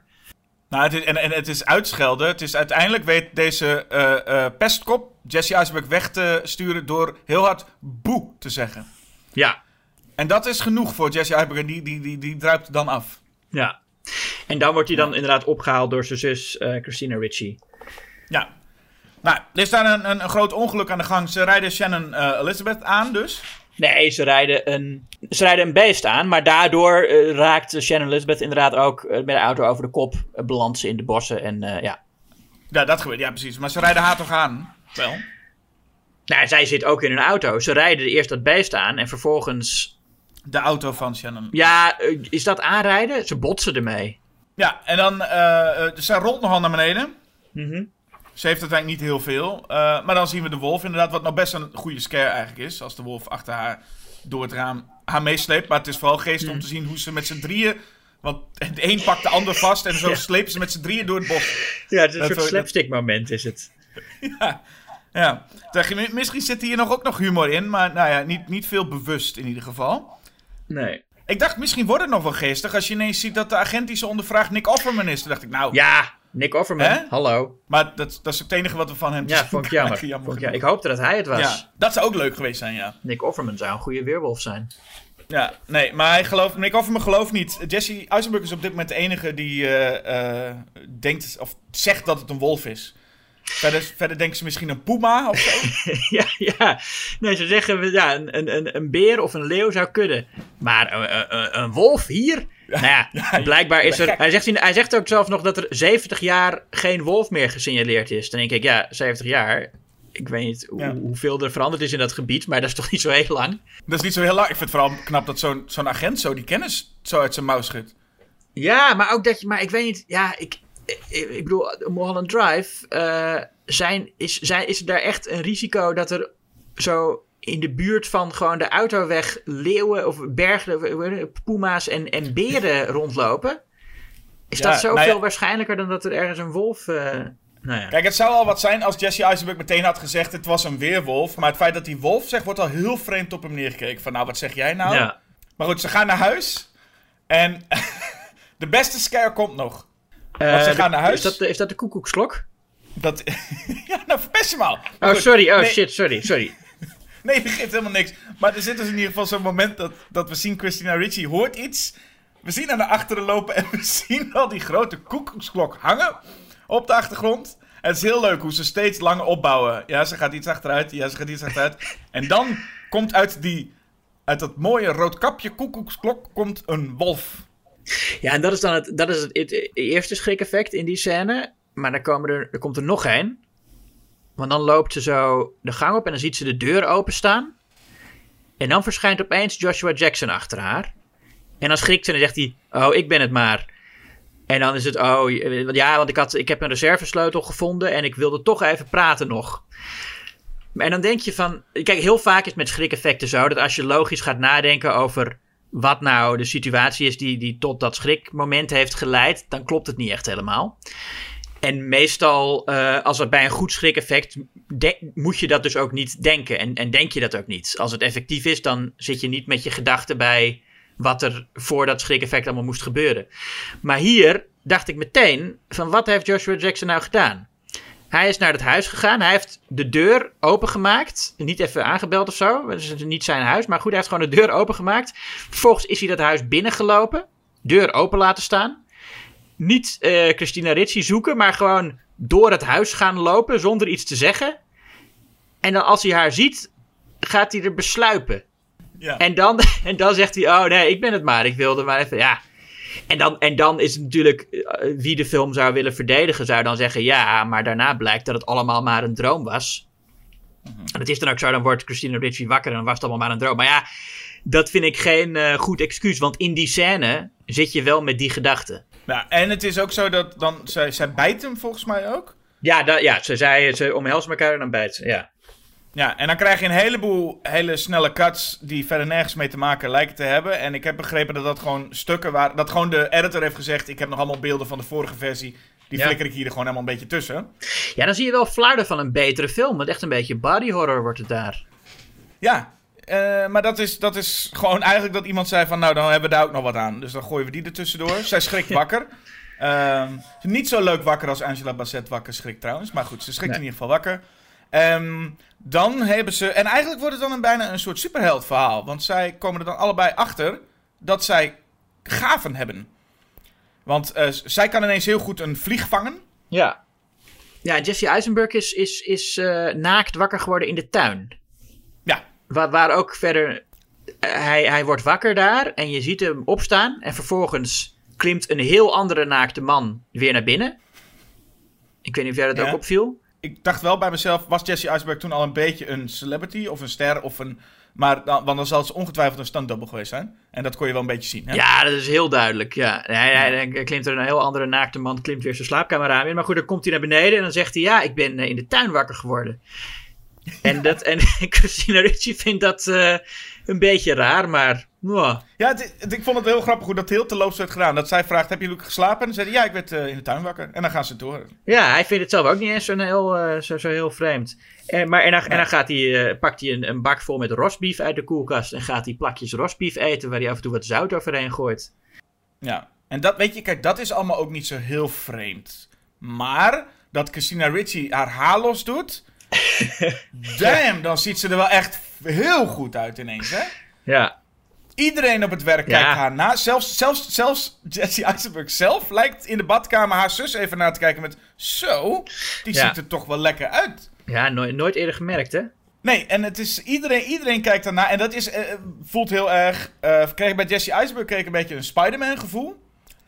Maar het zit ook in, in, in bijvoorbeeld een, een, nou ja, een Catwoman. Of het zit ook in de laatste Wonder Woman.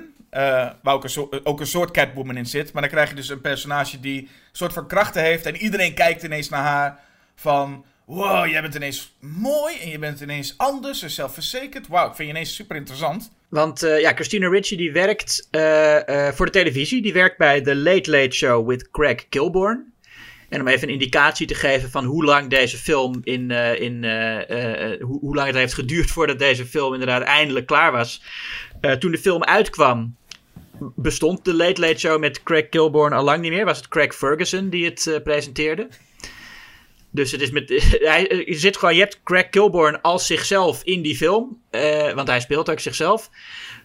Maar ja, dat is, eh, als de film uitkomt, is dat al enorm eh, gedateerd. En, eh, eh, en dan loopt ze daar inderdaad door de gang. En dan merk je ook meteen dat ze inderdaad eh, eh, een speciale gave heeft. Ze kan heel goed ruiken. En dan zie je haar zo snuffelend die gang doorgaan.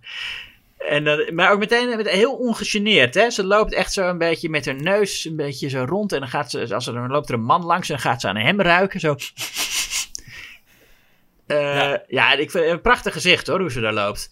Ja, ze loopt daar heel leuk de- door, de- door die gang heen. Ja, en wat, ruiken, wat, het, wat het uiteindelijk is wat ze ruikt, is dus dat iemand een bloedneus heeft. En Jessie ondertussen, eh, dat is ook, die, die, zit, eh, die, die zit, ziet allemaal honden blaffen uit zijn slaapkamerraam. En hij roept, shut up, naar de honden. En dan, nou, dat werkt dan niet. Dus dan zie je hem zo denken. En dan zegt hij, nou, dan ga ik maar meedoen. En dan gaat hij ook zo huilen. En dan zijn de honden opeens allemaal stil. En je ziet in die scène, volgens mij, dat Jesse Eisenberg heeft dat in het script gelezen. En heeft aan Wes Craven gevraagd, hoe moet ik dat nou spelen? Dat je eerst wilde die honden stil zijn en dan opeens bedenkt, nou, ik ga maar meedoen. En dat Wes Craven heeft gezegd, ja, dat weet ik eigenlijk ook niet. En je ziet hem in die scène ook zo echt wanhopig acteren van... Ja, ik, ja, ik, ik, ik weet het gewoon niet. Ik, wa, wa- nou, oké, dan, dan ga ik ook maar blaffen. Ja, Je ziet echt een, een acteur in paniek op dat moment. En hij komt eh, uiteindelijk ook bij, want dat, hè, we komen er weer bij die pestkoppen. Die homofobe pestkoppen. Ja, Jesse Ehm. heeft, zijn haar, eh, heeft zijn haar anders gedaan. Dat is ook deel van zijn transformatie. En komt eh, bij een worsteltraining. Om even zichzelf ook te laten zien daar. Het is altijd, eh, eh, van die films, dat zag ik hier nu ook. Dus er zit zo'n, zijn zo van die jongens aan het worstelen. En er zit altijd zo'n groepje dames bij Ja. elkaar. En die zijn de hele tijd naar een jongen aan het kijken. En dan zo aan het giechelen. Ja, ja. En dan komt, komt Jesse Eisenberg daar, daar, daar binnen met eh, nou, nieuwe swagger, nieuw kapsel. En dan doet hij een soort spectaculaire sprong. Doet hij, waarbij hij ook heel duidelijk een stuntman is. Het is gewoon echt nul moeite gedaan om dat te verbergen. Maar dan springt hij zo eh, eh, tevoorschijn.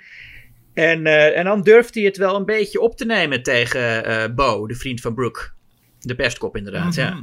En dat deed me dus, dat, dat specif- die specifieke scène deed me heel erg Spider-Man denken. En die was natuurlijk, Spider-Man was ook een beetje uit die tijd, of 2001. Dus dat is zo'n beetje in de tijd dat dit gemaakt werd waarschijnlijk. Of Ja. In ieder geval die periode. En dat, eh, dit deed me er heel erg aan denken. Ja, dat, dan, gaat, dan wordt hij uitgedaagd om te gaan worstelen. En dan doet hij dat en dan wint hij op spectaculaire wijze van, eh, van Bo. Ja, en dan zie je ook hoe die dames die dus zeg maar zo giechelen en zo verliefd zijn op zo'n stoere, worstelende jongen, dat die ook heel snel omgeswitcht zijn als eh, die jongen verslagen wordt. Zijn ze ineens compleet allemaal voor team winnaar. Ja, en, en de jongens ook trouwens, hè, die juichen hem ook allemaal toe. Ja, ja, precies. Maar goed, dus, dus ondertussen, zij zijn dus van een beetje weerwolf aan het Ja. worden. Eh, is er nog een weerwolf ergens? Dat zien we. Want eh, eh, er zit een wolf achter Christina Ricci aan. Ja. Ehm, en die gaat mee tot de parkeergarage. Ja. maar dan rijdt, de, rijdt Christina Ricci in de auto weg. Dus dan denkt zo'n wolf ook van... Ja, ja, shit, ze is weg. En dan komt er een tweede dame aan. En dat is, eh, ik weet de naam niet, maar dat is de dame die ook helemaal in het begin bij die eh waarzegger eh, zat. ja, gespeeld door Mia. Of Mia, is een zangeres die... Jenny Tate, zie ik. Oh. Jenny Tate heet het personage. Mocht het je interesseren. Oké. En, en, dus, en wat ik wel, wel leuk vind is dat die auto dus wegrijdt van Christina Ricci. En dat die eh, ehm, weerwolf dan hoort dan het liftbelletje gaan. Maar er komt nog iemand. En dan gaat die wolf, wat is point of view, verstopt zich weer. Ja. En dan voel ik heel erg, er is zo'n heel groot lomp beest die straks gaat aanvallen. Maar ik voel dus gewoon, dan gaat de liftbel. En dat zo'n wolf dan denkt van, oeh, er komt nog iemand. Oeh, ik ga, ik ga gauw achter deze paal staan. Ja, want deze wolven zijn wel... de- dit, deze weerwolven kunnen wel een beetje denken zoals mensen. Het is niet dat ze helemaal zoals in American Werewolf in London... eh, helemaal gewoon een, een beest zijn. Nee, maar het, het ligt een beetje aan waar de situatie om Ja. gaat. Want eerst is hij dus inderdaad zich aan het verstoppen en probeert hij haar langzaam aan te vallen. Eh, maar als het eenmaal zover is, dan gaat hij helemaal los. eh, en, en wordt het gewoon wel weer een, eh, een, een, een gruwelijk beest. Ja, tuurlijk. Nee, hij gaat niet met een pistool iemand afknallen. Nee, het- het- natuurlijk. Hij wil, hij wil ze wel allemaal opvreten.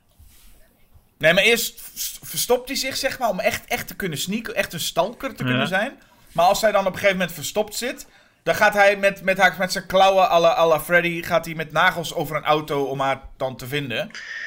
Ehm, en als zij eenmaal een soort van zichtbaar is... dan wordt het een wild beest die... Nou ja, niks schuwt en alles helemaal kapot maakt. Dus ik vind het een leuk contrast met die wolf die, zit, die Ja. daarvoor nog achter zo'n paaltje zat. Zo van, oeh, oeh, daar komt iemand. Ja. Nou, en die, en, de, en die kill in de lift zou dus eigenlijk iets heel gruwelijks moeten zijn. Maar goed, dus PG-13. Dus eigenlijk zien we ook verder niks eh gebeuren. Nee, we zien de wolf toehappen en dan gaat het op zwart. En dan komen we geloof ik weer bij eh, eh, Judy Greer, toch? Die is er ook nog, ja. Ja, want dan, volgens mij is dat dan het moment dat, zij, dat Christina Ricci een, een gesprek heeft met Judy Greer. En dat ze even buiten de studio staan. En dan staat Judy Greer, weet ik bijna zeker, gewoon voor een greenscreen. Klopt. Ja. En dat was ook, Klopt. ja, dat zal ook te maken hebben met, met de, de reshoots en, de, en de, dat ze niet meer die locatie konden gebruiken of zo. En dat Judy Greer dan in Mhm. er eentje. Of staat Christina Ricci ook voor dat greenscreen? Bij haar vond ik het minder goed te zien. Nee, maar bij Judy Greer was het heel opvallend inderdaad. Ja, dus ik denk dat, dat, dat de twee kanten van die dialoog echt eh, op, op verschillende dagen geschoten zijn. Het is trouwens leuk hè, dat je zegt Judy Greer. eh, ehm, en wat net al voor eh, Portia de Rossi. Dus, eh, dus het is eigenlijk een soort van Arrested Development, eh, kleine de Arrested Development reunie. Met ook eh, Scott Baio. Ja, inderdaad. Ja, Scott zichzelf. Baio als zichzelf inderdaad ook nog, ja. Ja, want Ja. Scott Baio komt te gast in, eh, in, eh, in eh, The Late Show with Craig Kilborn. En dan zie je ook een beetje van wat, het, wat Christina Ricci nou eigenlijk voor werk doet daar. Wat mij no- nooit helemaal duidelijk is. Want een deel van haar werk is dat ze moet tegen Scott Baio zeggen van... Nou ja, jij komt straks in die show. En dan, eh, en dan gaan, we, eh, gaan we daarvan een clipje laten zien en daarvan. En dan gaan we het hebben over wat je nu doet. Wat doe je nu eigenlijk? En dan gaat Scott Baio legt zo eh, zijn hand op haar been en probeert met haar te flirten. En dan zegt ze, nou, ik denk dat we wel klaar zijn hoor. En dan gaat ze weg. En dat is de scène. En het is een scène die helemaal niks te maken heeft met de rest van de film. Die ook nergens invloed op heeft. Het is volgens mij alleen maar ja, om, om Scott Baio iets te doen te geven of zo. Eh, ja, of, of eh, Harvey Weinstein dacht van, ik wil nog een scène Oh toevoegen. ja, ja, dat kan ook, waarin ik mezelf kan herkennen. Maar haar werk is dus gewoon, eh, ja, een beetje een vaag idee communiceren van wat er in het segment gaat gebeuren tegen Scott Baio, maar dan van hem niet echt antwoorden krijgen. En als de uitzending er is, dan is ze opeens, dan is ze heel wat anders aan het doen, want dan, dan is er ook haar werk om eh, eh, eh, Craig Kilborn dat hij er netjes uitziet, weet je wel. En, en dat, dat, dat zij moet dan zorgen dat hij er helemaal goed uitziet voordat hij de, de, de, studio ingaat of voordat hij het podium opgaat. Ja, en is zij nou ook degene die hem dan op dat moment ook moet influisteren dat Ashton Kutcher als eerste is en dat je vooral niet over zijn seksschandaal moet beginnen? Oh ja. Voor mijn gevoel was dat ook gewoon net voor de opnames, maar ook het feit dat je dus in zo'n talkshow zit en dan... Nee, je mag alleen maar over zijn seksschandaal praten als hij erover begint, zoiets wordt dan gezegd. Maar zij is wel, Christina Ricci is wel degene die het bloed van zijn vingers moet zuigen. Dat hoort wel bij haar werk. Nou ja, hij snijdt zich dus aan een blikje, wat ergens redelijk knap is, denk ik. Om, maar hij snijdt zich dus aan zo'n blikje, daar komt bloed uit. En hij zegt dan tegen Christina Ricci van, ja, sta er maar naar. Omdat ze dus niks doet. Ja, maar zij moet hem ook dat blikje geven, toch? Dat, dat, maar dat, ik, ja, ik, weet, ik, weet, ik weet niet hoe dat is in een, in- op een Amerikaanse tv-set. Maar ik vind het niet geloofwaardig dat degene die dus met Scott Baio zit te praten ter voorbereiding op het, op het interview... ook degene is die voor de presentator een drankje moet regelen. Mm, nee. Ik weet wel dat eh, Golden Retrievers ook weerwolf kunnen worden.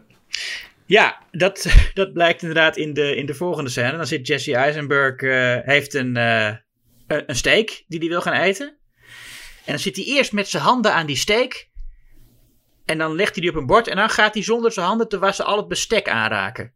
Dat, dat, ik erger me altijd aan als dat soort dingen gebeuren in films. De- maar ja, dat, kijk, dat, dat ga je, je gaat natuurlijk niet eh, eh, eh, laten zien hoe iemand zijn handen wast. Dat snap ik ook wel dat je dat niet doet in een film. Maar de- toch is dat een ergernis voor mij. Nou, dan vind je misschien Poltergeist waarschijnlijk nog veel erger. Met die man die dan die steek zo midden op dat aanrecht legt zonder bord. Ja, ja, zeg. Maar goed, dan zit hij inderdaad die steek. nou, dat is helemaal, helemaal mijn probleem hoor. Dat ik dat erg vind. Dat, dat ga ik de film niet kwalijk nemen. Jesse is met die steek bezig. En dan wordt hij afgeleid, want dan wordt er aangebeld. En dan komt wat ook wel een van mijn favoriete scènes uit eh, de film is, moet ik zeggen. Dit vond ik echt een hoogtepunt. Want wie staat daar aan de deur? Het is Bo. Eh, de, pestkop. De homofobe pestkop die Jesse elke keer als hij hem gezien heeft voor, eh, op, op creatieve, of nou creatief, op, op allerlei verschillende manieren voor homo heeft uitgemaakt. En die staat er dan. En dan is het van, hè, maar wat, wat doe je hier? En wat blijkt? Natuurlijk, de homofoob is zelf homo. Dat was in, eh, in films uit de jaren 2000 was dat een beetje het cliché met eh, homofobie. Al die homofoben zijn zelf homo. Ja, want, want Jesse Eisenberg heeft een opmerking gemaakt al eerder hè, tegen, eh, tegen Bo. Onder het mom van, ja, jij, doet, jij zegt nu wel dat, dat ik homo ben, maar waarschijnlijk heb je, bedoel je daar of, iets, iets- Hij zegt iets van, waarschijnlijk ben je het dan zelf. Ja. zoiets. Ja, dat was toen een beetje zo'n zogenaamd progressieve gedachte. Hè? Dat alle homofoben stiekem zelf homo zijn. Wat, eh, gelukkig zijn we, zijn, zijn we de fase voorbij waarin dat voor eh, progressief gedachtegoed doorging. Maar het, ik bedoel, het komt natuurlijk wel voor dat, eh, dat mensen heel homofoob worden omdat ze het zelf onderdrukken. Dat bestaat. En dat is in dit geval zo bij, bij Bo. Ehm, en ja, maar Bo die is daar zo. die zegt van ja, het, het, het, ik, ik vroeg me af hoe, hoe wist hij dat nou? Maar ja, takes one to know one. Hij gelooft namelijk ook zelf echt dat, eh, dat Jesse homo is. En dan probeert hij hem opeens te zoenen. En dan zegt eh, Jesse Eisenberg: What are you doing? En dan zegt Bo: I'm gay. Alsof alsof dat moet verklaren. Dus stel je Ja. voor. Als je, als je gay bent, dan heb je natuurlijk de, gewoon de vrijbrief dat je iedere jongen Ja. die je ziet ook gewoon mag zien. Oh, je bent, oh, je bent homo. Ik dacht, waarom probeert die man me nou te zoenen? Maar oh, je bent, oh nee, nee, dan, dan snap ik het. Dat verklaart alles, ja. Ja, en dan zegt eh, Jesse van, eh, nou, zegt Jesse dat hij niet homo is. En dan zegt eh, Bo van, jawel, jawel, je hoeft, je hoeft bij mij niet te doen alsof, we weten toch van elkaar. Het is nou goed, kom op. En dan zegt, zegt Jesse, I'm not gay. Not that there's anything wrong with that. Dat is ook, ook leuk. I- I'm not gay, um, I'm cursed. Dan komt hij daar opeens mee. Terwijl dat heeft helemaal niks te maken met waar ze het over hebben. Hè? Maar Jesse is er nu dus van overtuigd dat hij een weerwolf is. En dan zegt hij opeens: I'm not gay, I'm cursed.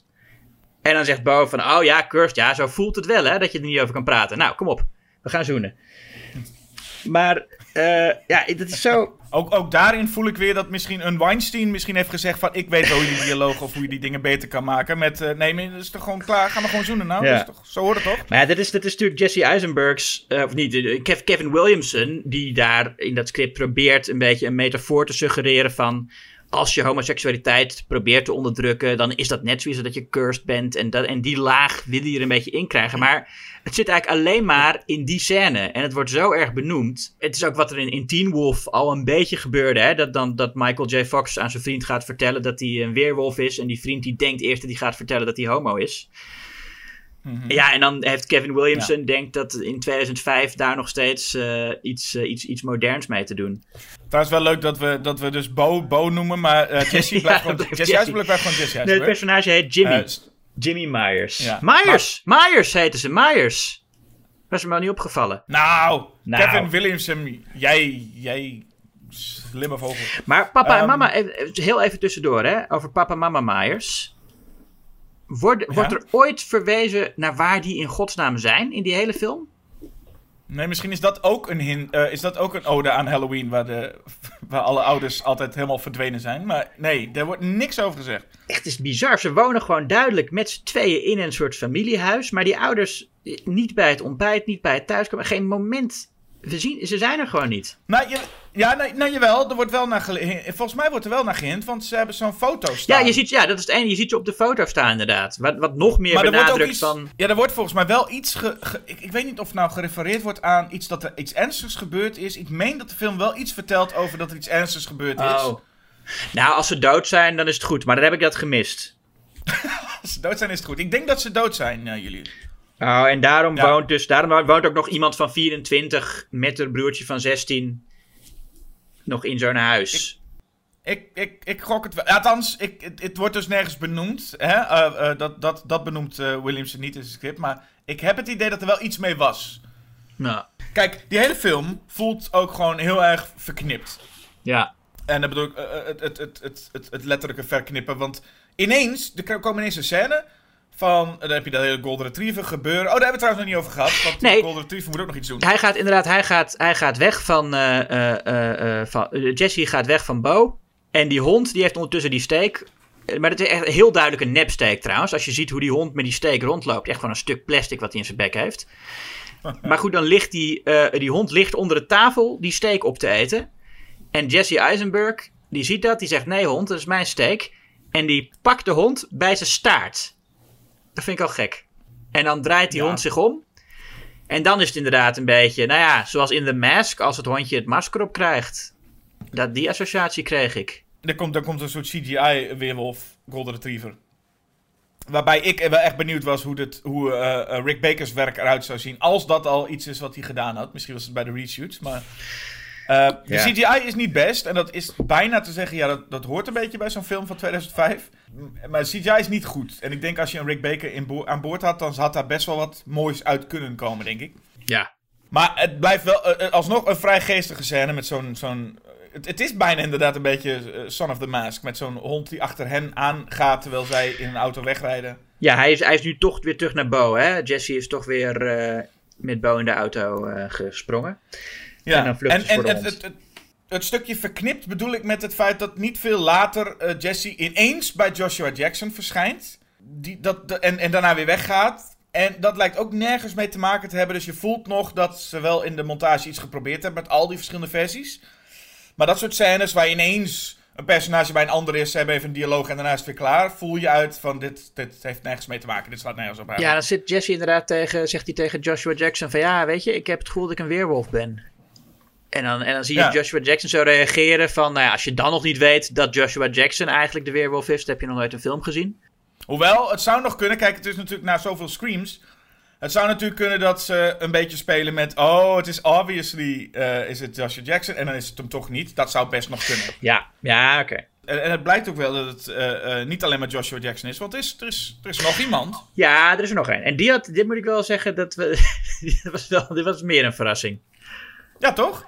Ja, En ik vond, Ja. het, ik vond het al verrassend dat je hebt. Die film werkt zich al toe naar dat op een gegeven moment een ruimte vol met de verdachten komt. En iedereen is verdacht. Hè? Er is ook nog zo'n andere gast. Ik weet niet eens hoe die heet. Ik heb er niks over opgeschreven. Maar ineens iemand die nog ook verdacht is. eh, zitten in één ruimte. En toen dacht ik, nou hier begint de climax. Dit is waar gewoon het eindgevecht zal plaatsvinden. Maar toen was er nog maar een uur verstreken. Ik denk, oh, dan hebben ze dus nu een climax van 30 minuten. En er is nog zo'n collega van, van Christina Ricci. Die doet ook even verdacht. En dan wordt hij heel snel gegrepen En dan blijkt het hem toch niet te zijn. Maar dat is dat heel dat Scream-element erin zitten. Dat iemand ineens aankomt.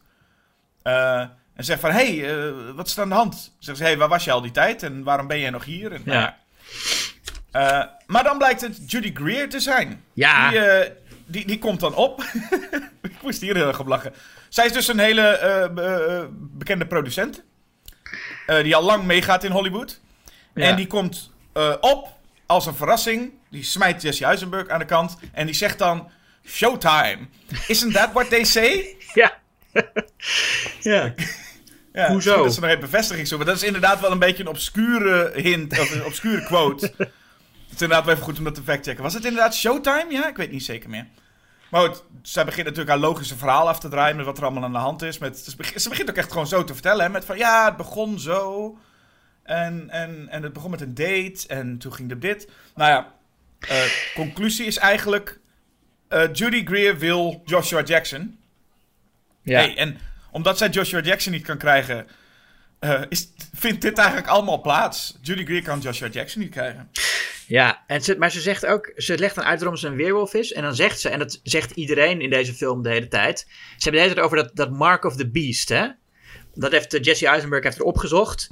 Dat als je een weerwolf bent, dan krijg je de Mark of the Beast. Dan krijg je vijf puntjes op je hand. En dan kun je een, pe- een pentagram tussen trekken. En dat komt ook uit de originele The Wolfman. En is daarna in heel veel films eh, nog nagedaan. Eh, in, in The Wolfman is het trouwens, dan zie je als weerwolf... Of niet? zie je bij je, bij je toekomstige slachtoffers de, het pentagram staan. Maar hier is het als je zelf een, eh, een weerwolf bent. En, ehm, en maar dan, maar die, die, die, die frase, cursed by the mark of the beast. Dat is hoe mensen erover praten. Weet je, ze zegt niet ik ben een weerwolf. Ze zegt ja, maar I'm cursed by the mark of the beast. Ja. En volgens mij is, is dat nou het moment dat als zij voor het eerst opkomt, dan rennen eh, Christina Ricci en Jesse Eisenberg in paniek door, dat, eh, door, dat, door zo'n zo'n zo'n hal met allemaal beelden. En ze zoeken een uitweg. En ze zijn helemaal bezig van, oh, waar, waar, waar moeten we naar buiten? Waar is het? Waar, waar is de uitgang? Waar is de uitgang? Waar is de uit... En dan zien ze opeens, ziet Jesse Eisenberg dat ergens staan eh, eh, drie microfoons, maar twee beelden van zangeressen. En dan zegt hij, waar is de uitgang? Waar is de uitgang? hey, waarom staan er drie microfoons hier? Er staan twee zangeressen. Ja, dat is opvallend, hè? Dat hoort niet. Ja, ja. En, maar echt opeens is hij helemaal uit, uit, uit zijn paniek. En, en dan komt inderdaad Judy Greer tevoorschijn.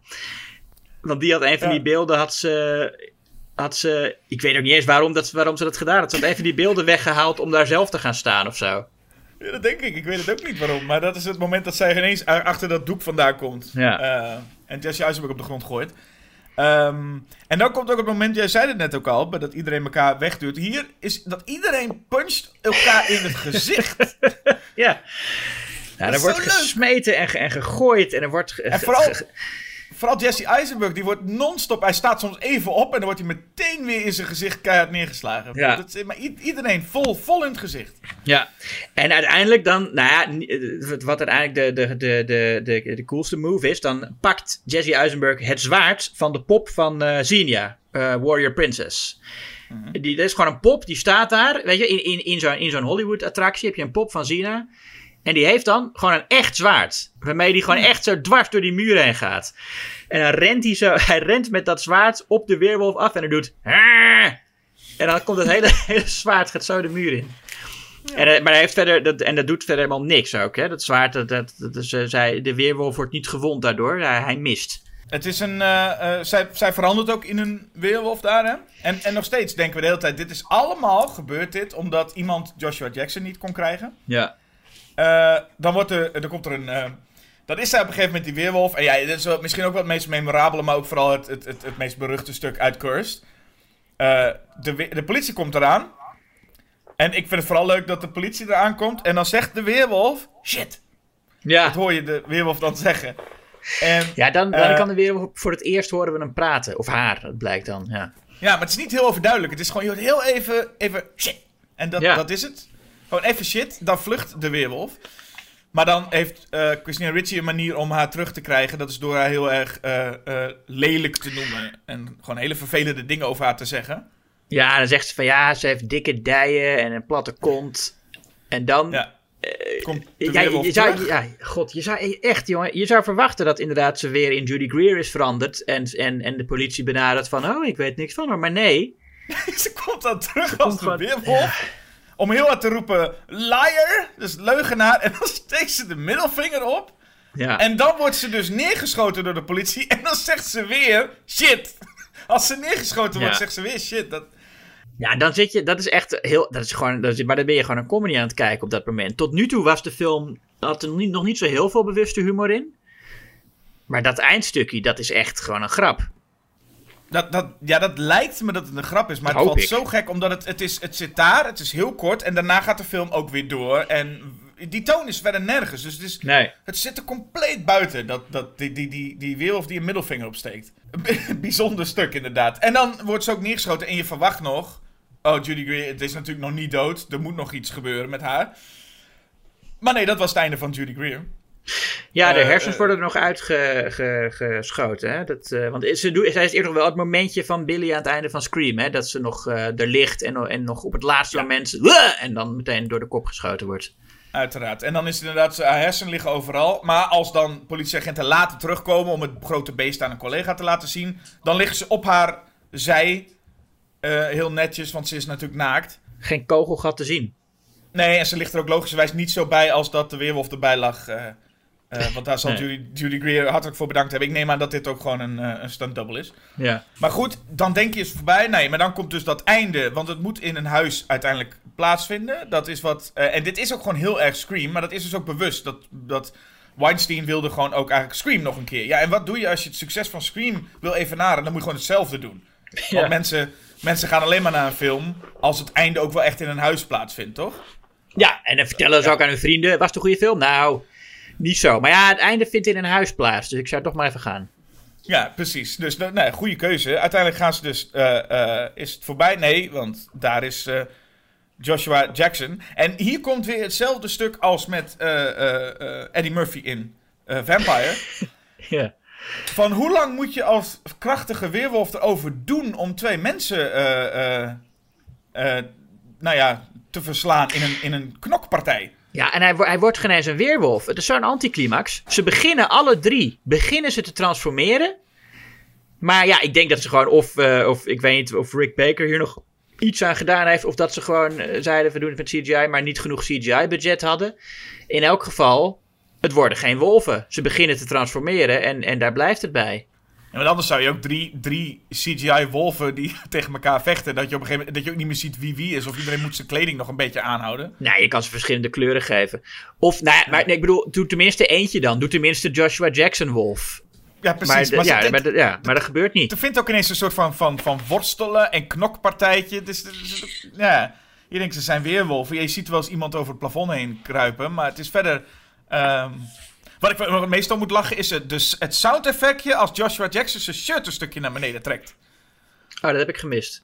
Daar zit een, de- als hij staat dan heel stoer op, maar zijn shirt is een beetje verkreukeld. En dan doet hij zijn shirt naar beneden. En dan krijgt dat ook een soort van cool sound effectje. Met een soort... Ik weet niet wat het was, maar dat, eh, let daar de volgende keer maar eens op. de Ehm, volgende keer, ja. maar goed, er is uiteindelijk ook heel veel gedoe geweest. Heeft Jesse Eisenberg ook gezegd. Hè? Eh, je moet eh, hoofd en hart scheiden van een, om een weerwolf te verslaan. Ja, want Christina Ricci heeft gezegd van, eh, gaan ze niet dood aan zilver? En zei hij, nee, zilver doet alleen maar pijn. Wil je ze echt kapot maken, moet je hoofd en hart scheiden. Hoe zit dat eigenlijk in de oorspronkelijke verhalen van de weerwolfverhalen? Nou, volgens mij is dat helemaal, helemaal nieuw voor, eh, voor Cursed. Maar ja, van dat zilver, dat is ook... Dat, ja, dat, he- dat is natuurlijk al, al, al heel lang dat, dat bovennatuurlijke wezens niet van zilver houden. Dat is wel klassiek eh, Europese mythologie. Hier zijn ze vatbaar voor een zilveren taartschep. Eh, dat doet hem alleen maar pijn, dus ze moeten het hoofd van het... eh, er wordt heel veel mee gedaan, hè? Om, om over dat hele hoofd scheiden van eh, hart. Daar, daar komt Ja. Jesse Eisenberg steeds op terug. Ja, als, als, het- als Judy Greerwolf dood is, is dat ook nog een ding. Van, is ze nou echt dood? En nou, pas als er hersens eruit geschoten zijn, is dat zo? Dan, denk ik, dan is haar hoofd volgens mij niet gescheiden van haar hart, maar goed. En dan, nou ja, dat is natuurlijk ook omdat het PG-13 is. Ehm, wordt dat hoofd uiteindelijk ook van eh, Joshua Jackson wordt het hoofd ook gescheiden van het lichaam. Maar dat zien we dus niet. Zoveel moeite gedaan over die hele lore om dat uit te leggen dat het moet. En uiteindelijk zie je gewoon iemand die een schep of iets dergelijks buiten beeld even zo. Zo, is dat ook maar gedaan. Ja, Christina Ricci doet het met een schep. Maar daarna zie je nog wel een shot dat hij ligt en het zijn hoofd eraf is. Dat zie je wel. Ja, maar je zou verwachten dat het bij de eindbattle eigenlijk een soort van hele mooie eh, onthoofding in slow motion en wat Ja, dan ook. tuurlijk. Dat zou je verwachten met Ja. zo'n... eh, maar het is gewoon even heel snel... Oh ja, dat moeten we ook nog even doen. Even snel. Daar, ja. Ja. Ehm, en dan vliegt hij in brand. Dat hoort, dat hij dan in brand vliegt. En, en dan staan eh, Jesse Eisenberg en, en Christina Ricci staan buiten. En de muziek doet dan eigenlijk geloven dat, er iets, dat ze naar iets heel spectaculairs en magisch kijken. Die muziek zwelt helemaal op. Maar uiteindelijk wat we zien is gewoon een klein vuurtje in hun keuken. Door een deur heen. Dat, de, de, Ja. de con- het, het contrast tussen die muziek en wat je daar uiteindelijk maar ziet. Want het, ja, er, er staat er gebeuren ook helemaal geen gekke bovennatuurlijke dingen. Het is gewoon een vuurtje. En dat vuurtje gaat gewoon langzaam uit. En dan blijven er stukjes, eh, stukjes Joshua Jackson eh, as blijft, eh, blijft over. Ja. En that's it. En weg is hij. En weg is hij. Ja, wat, wat, wat, wat, welke losse eindjes moeten dan nog aan elkaar geknoopt worden, Jasper? Ja, ik weet niet. Ik zou denken dat het einde zo... hè, dat alles nu klaar is, toch? Alles is opgelost, zou je Nou, denken. nee, want we hadden nog die heel spannende eh, liefdesaffaire van, van Jesse Eisenberg met Brooke. Ach ja, Hè, dat, dat maar, meisje maar, waar wacht die... even. Ja? Is, waar is de hond? Oh ja, de hond. Maar wacht even, want we hebben dus die hond. We hebben, Ja. we hebben, we hebben de hond. De hond is weg. Ja. eh, nog. Maar we hebben nog dat, dat meisje, hè, die relatie. En ook Ja. dat, dat, dat, dat, dat vriendje, die Bo nog. Maar we hebben nog maar één minuut. Dus kun je dat heel snel in elkaar flansen? Hoe we dat nog bij elkaar krijgen? Ja, dat doen we even. Even kijken. Brooke eh, komt aan bij het huis. Met, zij heeft de hond gebracht, toch? Gaat het Ja, zo? zij heeft ja. eens... Ik, ja, hier is je hond weer. Ja, zij heeft die hond gevonden, wist dat het Jesse's hond was. Nou, ze zegt eh, van Jesse, god, eh, ja, we, we, we, we- en, oh ja, eh, we, kennen elkaar. En hij zegt van, hé, hey, hoe weet je waar ik woon? En daar komt Bo opeens het beeld inlopen. Zei, ja, heb Ja. ik er verteld. Het is ook goed hè, dat Bo even gewacht heeft. Die, die, die komt niet meteen meelopen. Die wacht even tot hij zegt van... Ja, even van, wachten op zijn moment. Ja, tuurlijk. Ja, even op zijn moment. Mooi, komt hij aanlopen. Ja. Nou, en vervolgens eh, eh, gaan Brooke denkt van ja, die Jesse, weet je wel, hij is een beetje de nerd die mijn vriendje vroeger altijd eh, vernederde. ja. Elke keer als ik met hem sprak, kwam na twee seconden dat vriendje ertussen en zag ik hem vernederd worden. Was eigenlijk wel heel sexy. Ik ben, ik ben eigenlijk Ja. gewoon verliefd op die jongen. Nou, ze heeft, ook, ze heeft natuurlijk net gehoord, dat moet, dat moet net geweest zijn, net gehoord dat haar vriend, haar partner, homo is. Dat vraag ik me dus af, hè. Ehm, wist zij het niet al die tijd en was ze gewoon zijn excuustruus? En was het ook daarom dat ze zo tolereerde hoe hij met, met, eh, met Jesse omging? Of is het inderdaad zo dat, het, dat hij dat net uit de kast is gekomen naar haar en dat ze toen dacht: oh, nou dan, dan pak ik Jesse wel? Ik kan het alleen maar baseren op de, het, het, deze film en het script en, en de intelligentie van deze film. En dan zou ik inderdaad niet verwachten dat er zo over nagedacht is met eh excuustruus en al. Ik denk dat het gewoon is, zij hoort, zij hoort, ehm, ik ben eigenlijk homo. En dan denkt zij, oh, nou, nou zullen we dan deze hond van die, pest, van die jongen die altijd pest even terugbrengen? Jij weet waar die woont, dan ga ik wel met hem verder. ja. Ja, ja, En dat, dat, Jesse eh, Eisenberg denkt, nou, dat komt mij ook wel goed uit. Laten we meteen maar gaan zoenen. We hebben, we hebben misschien een paar zinnen in ons hele leven uitgewisseld. Maar hé, hey, eh, laten we gaan zoenen. En, en weet je, ik- jij hebt de hond nou teruggebracht. Ik loop met jou mee naar huis. Ja, tuurlijk. Ja, dan lopen ze inderdaad weg van het huis waar hij net met zijn zus een fucking weerwolf heeft verslagen. Hij zegt Ja. nog even, ja, eh, hey, doe je zus. Wij gaan even, even bij haar chillen. En die expositie of die club waar ze, waar ze zo, zo net nog waren, daar zijn ook mensen omgekomen. Ja, nee, meerdere lijken. de politie hoeft hun ook niet meer te spreken nu. Nee, het is, eh, klaar. is Loop jij maar naar huis. En, en, en, en Jesse Eisenberg zegt eigenlijk van, nou, zus, als jij nou even het as van je dode vriend wil opruimen, eh, dan ga ik even weglopen nu. Ja, en dan, Dus- en, en, en Bo, wat gebeurt er met Bo? Nou, die staat toch een beetje, eh, een beetje ongemakkelijk bij de voortuin. En dan zegt Jesse tegen Bo, hey, kom je nog mee? En dan zijn, gaan ze Ja. opeens, zijn ze opeens met z'n drieën vrienden. Maar het is alsof we, eh, het is zo vanzelfsprekend dat, dat Bo er ook bij is. Want ja, hij is, nu, hij is nu de gay best friend van die twee. Je hebt het hetero stelletje en dan de homo vriend. Ja, dat hoort. Ja, dit is een leuk, dit is een leuk einde. Dit is een leuk clubje zo samen, toch? Ja, meer avonturen. Dit is een sitcom in wording wat daar zo wegloopt. hey, kom, kom, kom, kom jij eens even kijken, Bo. Kom, wil je even kijken hoe, hoe ik jouw eh, ex-vriendin ga zoenen, nu je net uit de kast Ja. bent gekomen? Ja. Is toch Ja, leuk? Ja, en ondertussen staat dus Christina Ricci een, een, een kruimeldief te zoeken om Joshua Jackson op te zuigen. Ja, Heeft dat nou, allemaal geluk- meegemaakt? ja, gelukkig benoemt ze dat nog wel. Hè? Ze zegt nog wel sarcastisch van, eh, nou laat mij maar hier, ik ruim het hier wel op.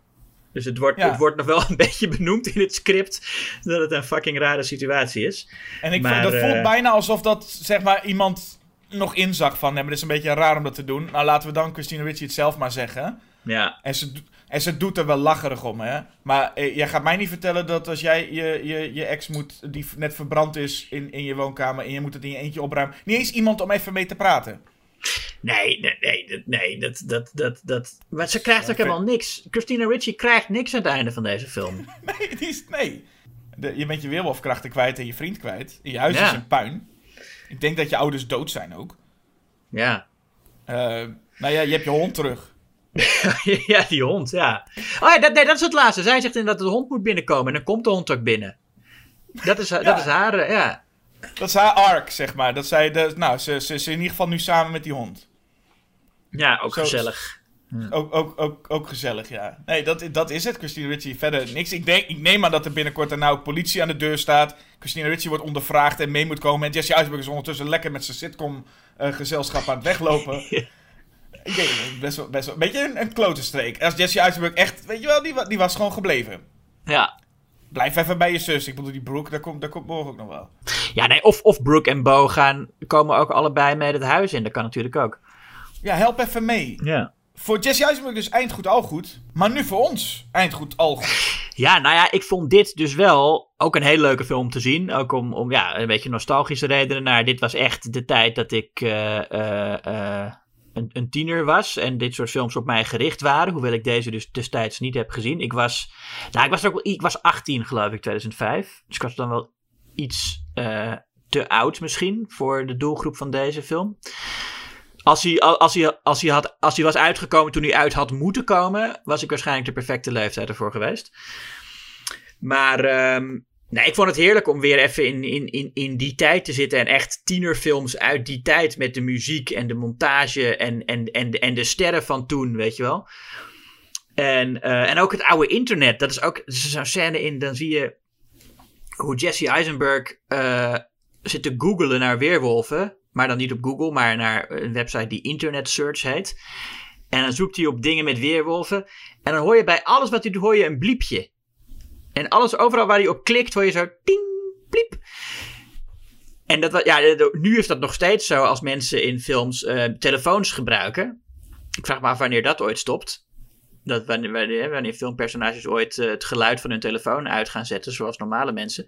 Maar toen was dat dus ook zo als je, als je gewoon een PC gebruikt en op internet zit, dat alles moet klikken en bliepen. Ja, nou ja, dat soort dingen, daar word ik dan wel lekker nostalgisch van. En verder is het ook een film, ja. Ehm, je, je merkt inderdaad wel dat het een, een, een moeilijke film was om te maken. Je, je voelt echt dat, dat conflict. Je ziet wat een rotzooi het is. En je denkt eigenlijk ook de hele tijd van... Ah, wat zonde eigenlijk. Dat het niet... Hè, dat er niet nog eh, iets van, van Wes Craven's eh, bedoelingen bewaard is gebleven. Want het was echt de film die, die werd eh, aangekondigd... als deze film gaat voor het weerwolf-genre doen... wat Scream voor de slasher heeft gedaan.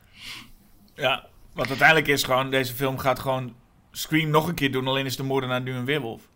Ja, maar het is ook het is lang niet zo goed als Scream. Het, is, het, het, ziet er allemaal niet uit. En, en, en er wordt natuurlijk wel. eh, eh, er wordt ook nog een heel, heel klein beetje campagne gevoerd voor eh, Release the Craven Cut. Want sinds hashtag Release the Snyder Cut denken mensen dat het allemaal zomaar kan. En ja, omdat iemand ooit had gezegd van ja, dat beeldmateriaal dat, dat Wes Craven toen had gemaakt, dat zal nog wel ergens zijn.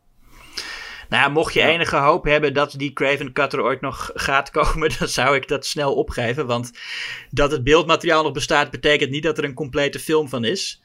Als, en dan eh, nog is dat originele, die originele film is, het einde is nooit geschoten. Dus het- dat hebben ze sowieso niet. Nee, en sowieso, al, al, al, al was, weet je, al, al was echt die hele Craven Cut compleet, dan nog. Ja, dan moet je, zou, je daar, zou je daar muziek bij moeten maken en, en, eh, en, eh, en eh, weet je, de kleurcorrectie. Of nou, dat weet ik eigenlijk niet eens of dat hierbij nog hoeft. Maar Nee, maar ik, kijk, ik bedoel, eh, de Snyder Cut, oké, ik snap ook wel. Er zullen wel iets meer fans zijn van eh, Justice League dan van Hmm. Curse, sowieso. Ja, nee, deze film is ook echt een flop. Hè? Eh, Vampire in Brooklyn was ook een flop, maar die had nog wel een klein beetje winst. Maar deze film heeft echt eh, eh, eh, heeft 30 miljoen opgeleverd ongeveer. Met een budget van tussen de 40 en 75 miljoen. Er zijn, ik, weet niet, ik weet niet waarom ze daar niet spelen. Het is soms met budget heel vaag eh, eh, hoe, hoe, hoe, hoe weinig specifiek ze erover kunnen zijn. Maar dit Ik denk is- dat het in dit geval komt door al die reshoots. Dat ze het gewoon niet Ja. zeker weten. Omdat elke reshoot natuurlijk weer heel veel kosten met zich meebracht. Ja, nou, het is het sowieso, ze zijn sowieso heel vaak, is, is die informatie niet eh, heel duidelijk wat een film nou precies gekost heeft en wat je nou wel en niet meerekent. Maar in dit geval is het wel vrij extreem dat het 38 tot 75 miljoen was. ja. Maar ja, dat is dus wa- waarschijnlijk door de jaren heen. Ja. Eh, eh, eh, al die kosten die erbij komen kijken. ja, ik snap het wel. En je ziet het inderdaad ook terug. Hoewel de film dus niet zo toondoof is als Vampire in Brooklyn, gek genoeg. Maar je zou verwachten dat zo'n film die zoveel opnieuw en nog een keer opnieuw en nog een keer opnieuw. wisten ze schijnbaar wel een beetje wat voor soort toon ze wilden. Behalve dus dat ene stukje van die wolf die in de middelvinger opsteekt. Dat springt er een beetje buiten. Ja, ik vind dat toch wel, nog wel meer comedy-achtige scènes in zitten. Ik bedoel, als, als, als Jesse Eisenberg naakt buiten wakker wordt... is ook een beetje een soort grapje, toch? En die buurman dan zo naar hem staat te kijken van... Hmm, weet je, Ja, maar dat en- zit hem nog steeds wel in de toon. Dat zit hem nog een beetje in de toon Scream, zou ik zeggen. Want er zitten Ja. gewoon dingen in die wel komisch zijn, maar niet eh, zoals die weerwolf die haar middelvinger opsteekt. eh, Nee, dat gaat wel ver, ja. Ja, maar bij. eh, nou ja, ik vind hem dus eigenlijk minder rommelig zelfs dan Vampire in Brooklyn. Hoewel die gewoon Mm. qua verhaalstructuur. eh, gaan al, beide films eigenlijk gewoon alle kanten op, toch? Nou ja, ik, ik vind het wel meer een rommeltje hoor. Ik vind ook echt die, die scène met Scott Baio ertussendoor. En, eh, en eh, die hele rol van Judy Greer ook. Ja, het is- Het- het- Ja. het is- je, ziet, je, je ziet hier wel echt aan dat, het, eh, eh, eh, dat er flink aan gesleuteld is. En ehm, het zijn wel allebei films trouwens die echt een, een bepaalde eh, plek in Amerika heel erg belichten. Hè? Vampire in Brooklyn was natuurlijk Brooklyn. Dit is heel erg Hollywood. Ehm, en dan wel een beetje mensen die er wonen. Hè? Dus de, zeg maar het, leven van een, een tiener in een, eh, in, een, in een leuke buurt. Een rijke buurt in, eh, in, eh, in LA. Ehm, dus de, en ja, dat, dat leven, dat idee, dat, dat, dat, dat, dat pro- probeert Wes Craven een beetje te laten zien. Vind, ik- ik vind dat wel leuk als een film echt duidelijk is over waar die zich afspeelt. Oké, Vampire in Brooklyn blijft bestaan. We hebben, voor, voordat dit straks, dat, dat de langste aflevering van onze podcast wordt, Curse tegen Vampire in Brooklyn. Ehm, heel kort, Va- Vampire in Brooklyn, waarom blijft die? Nou, omdat het toch een belangrijker film is voor het genre. Kijk, als je een boek zou schrijven over de geschiedenis van het vampiergenre, dan kan dat niet zonder dat je Vampire in Brooklyn meeneemt. Eh, die, die verdient toch even genoemd te worden als, eh, als een soort ja, een, een nieuwe poging om het genre een nieuw leven in te blazen. En, eh, ja, en ik denk dat je wel een boek over het weerwolfgenre zou kunnen schrijven zonder Cursed erbij te pakken. En ik vind het gewoon een hele leuke curiositeit, Vampire in Brooklyn. En ook een raar, een raar ding in de carrière van Eddie Murphy. Hè? Dat hij dus eerst had hij dit, een, een, waarin hij eigenlijk een, een klassiek horrorverhaal uit de 19e eeuw pakt en, en update naar, eh, eh, eh, naar tegenwoordig. En het jaar daarop deed hij dat weer met Dr. Jekyll en Mr. Hyde. Want toen maakte hij de remake van Nutty Professor. Oh ja. Waarin hij ook in allemaal verschillende rollen met, met enorm veel make-up op de paljas uithing. Ja, dat is eigenlijk een film die de kleine stukjes sketch uit Vampire in Brooklyn gewoon tot één film rekte. Ja, precies. Ja.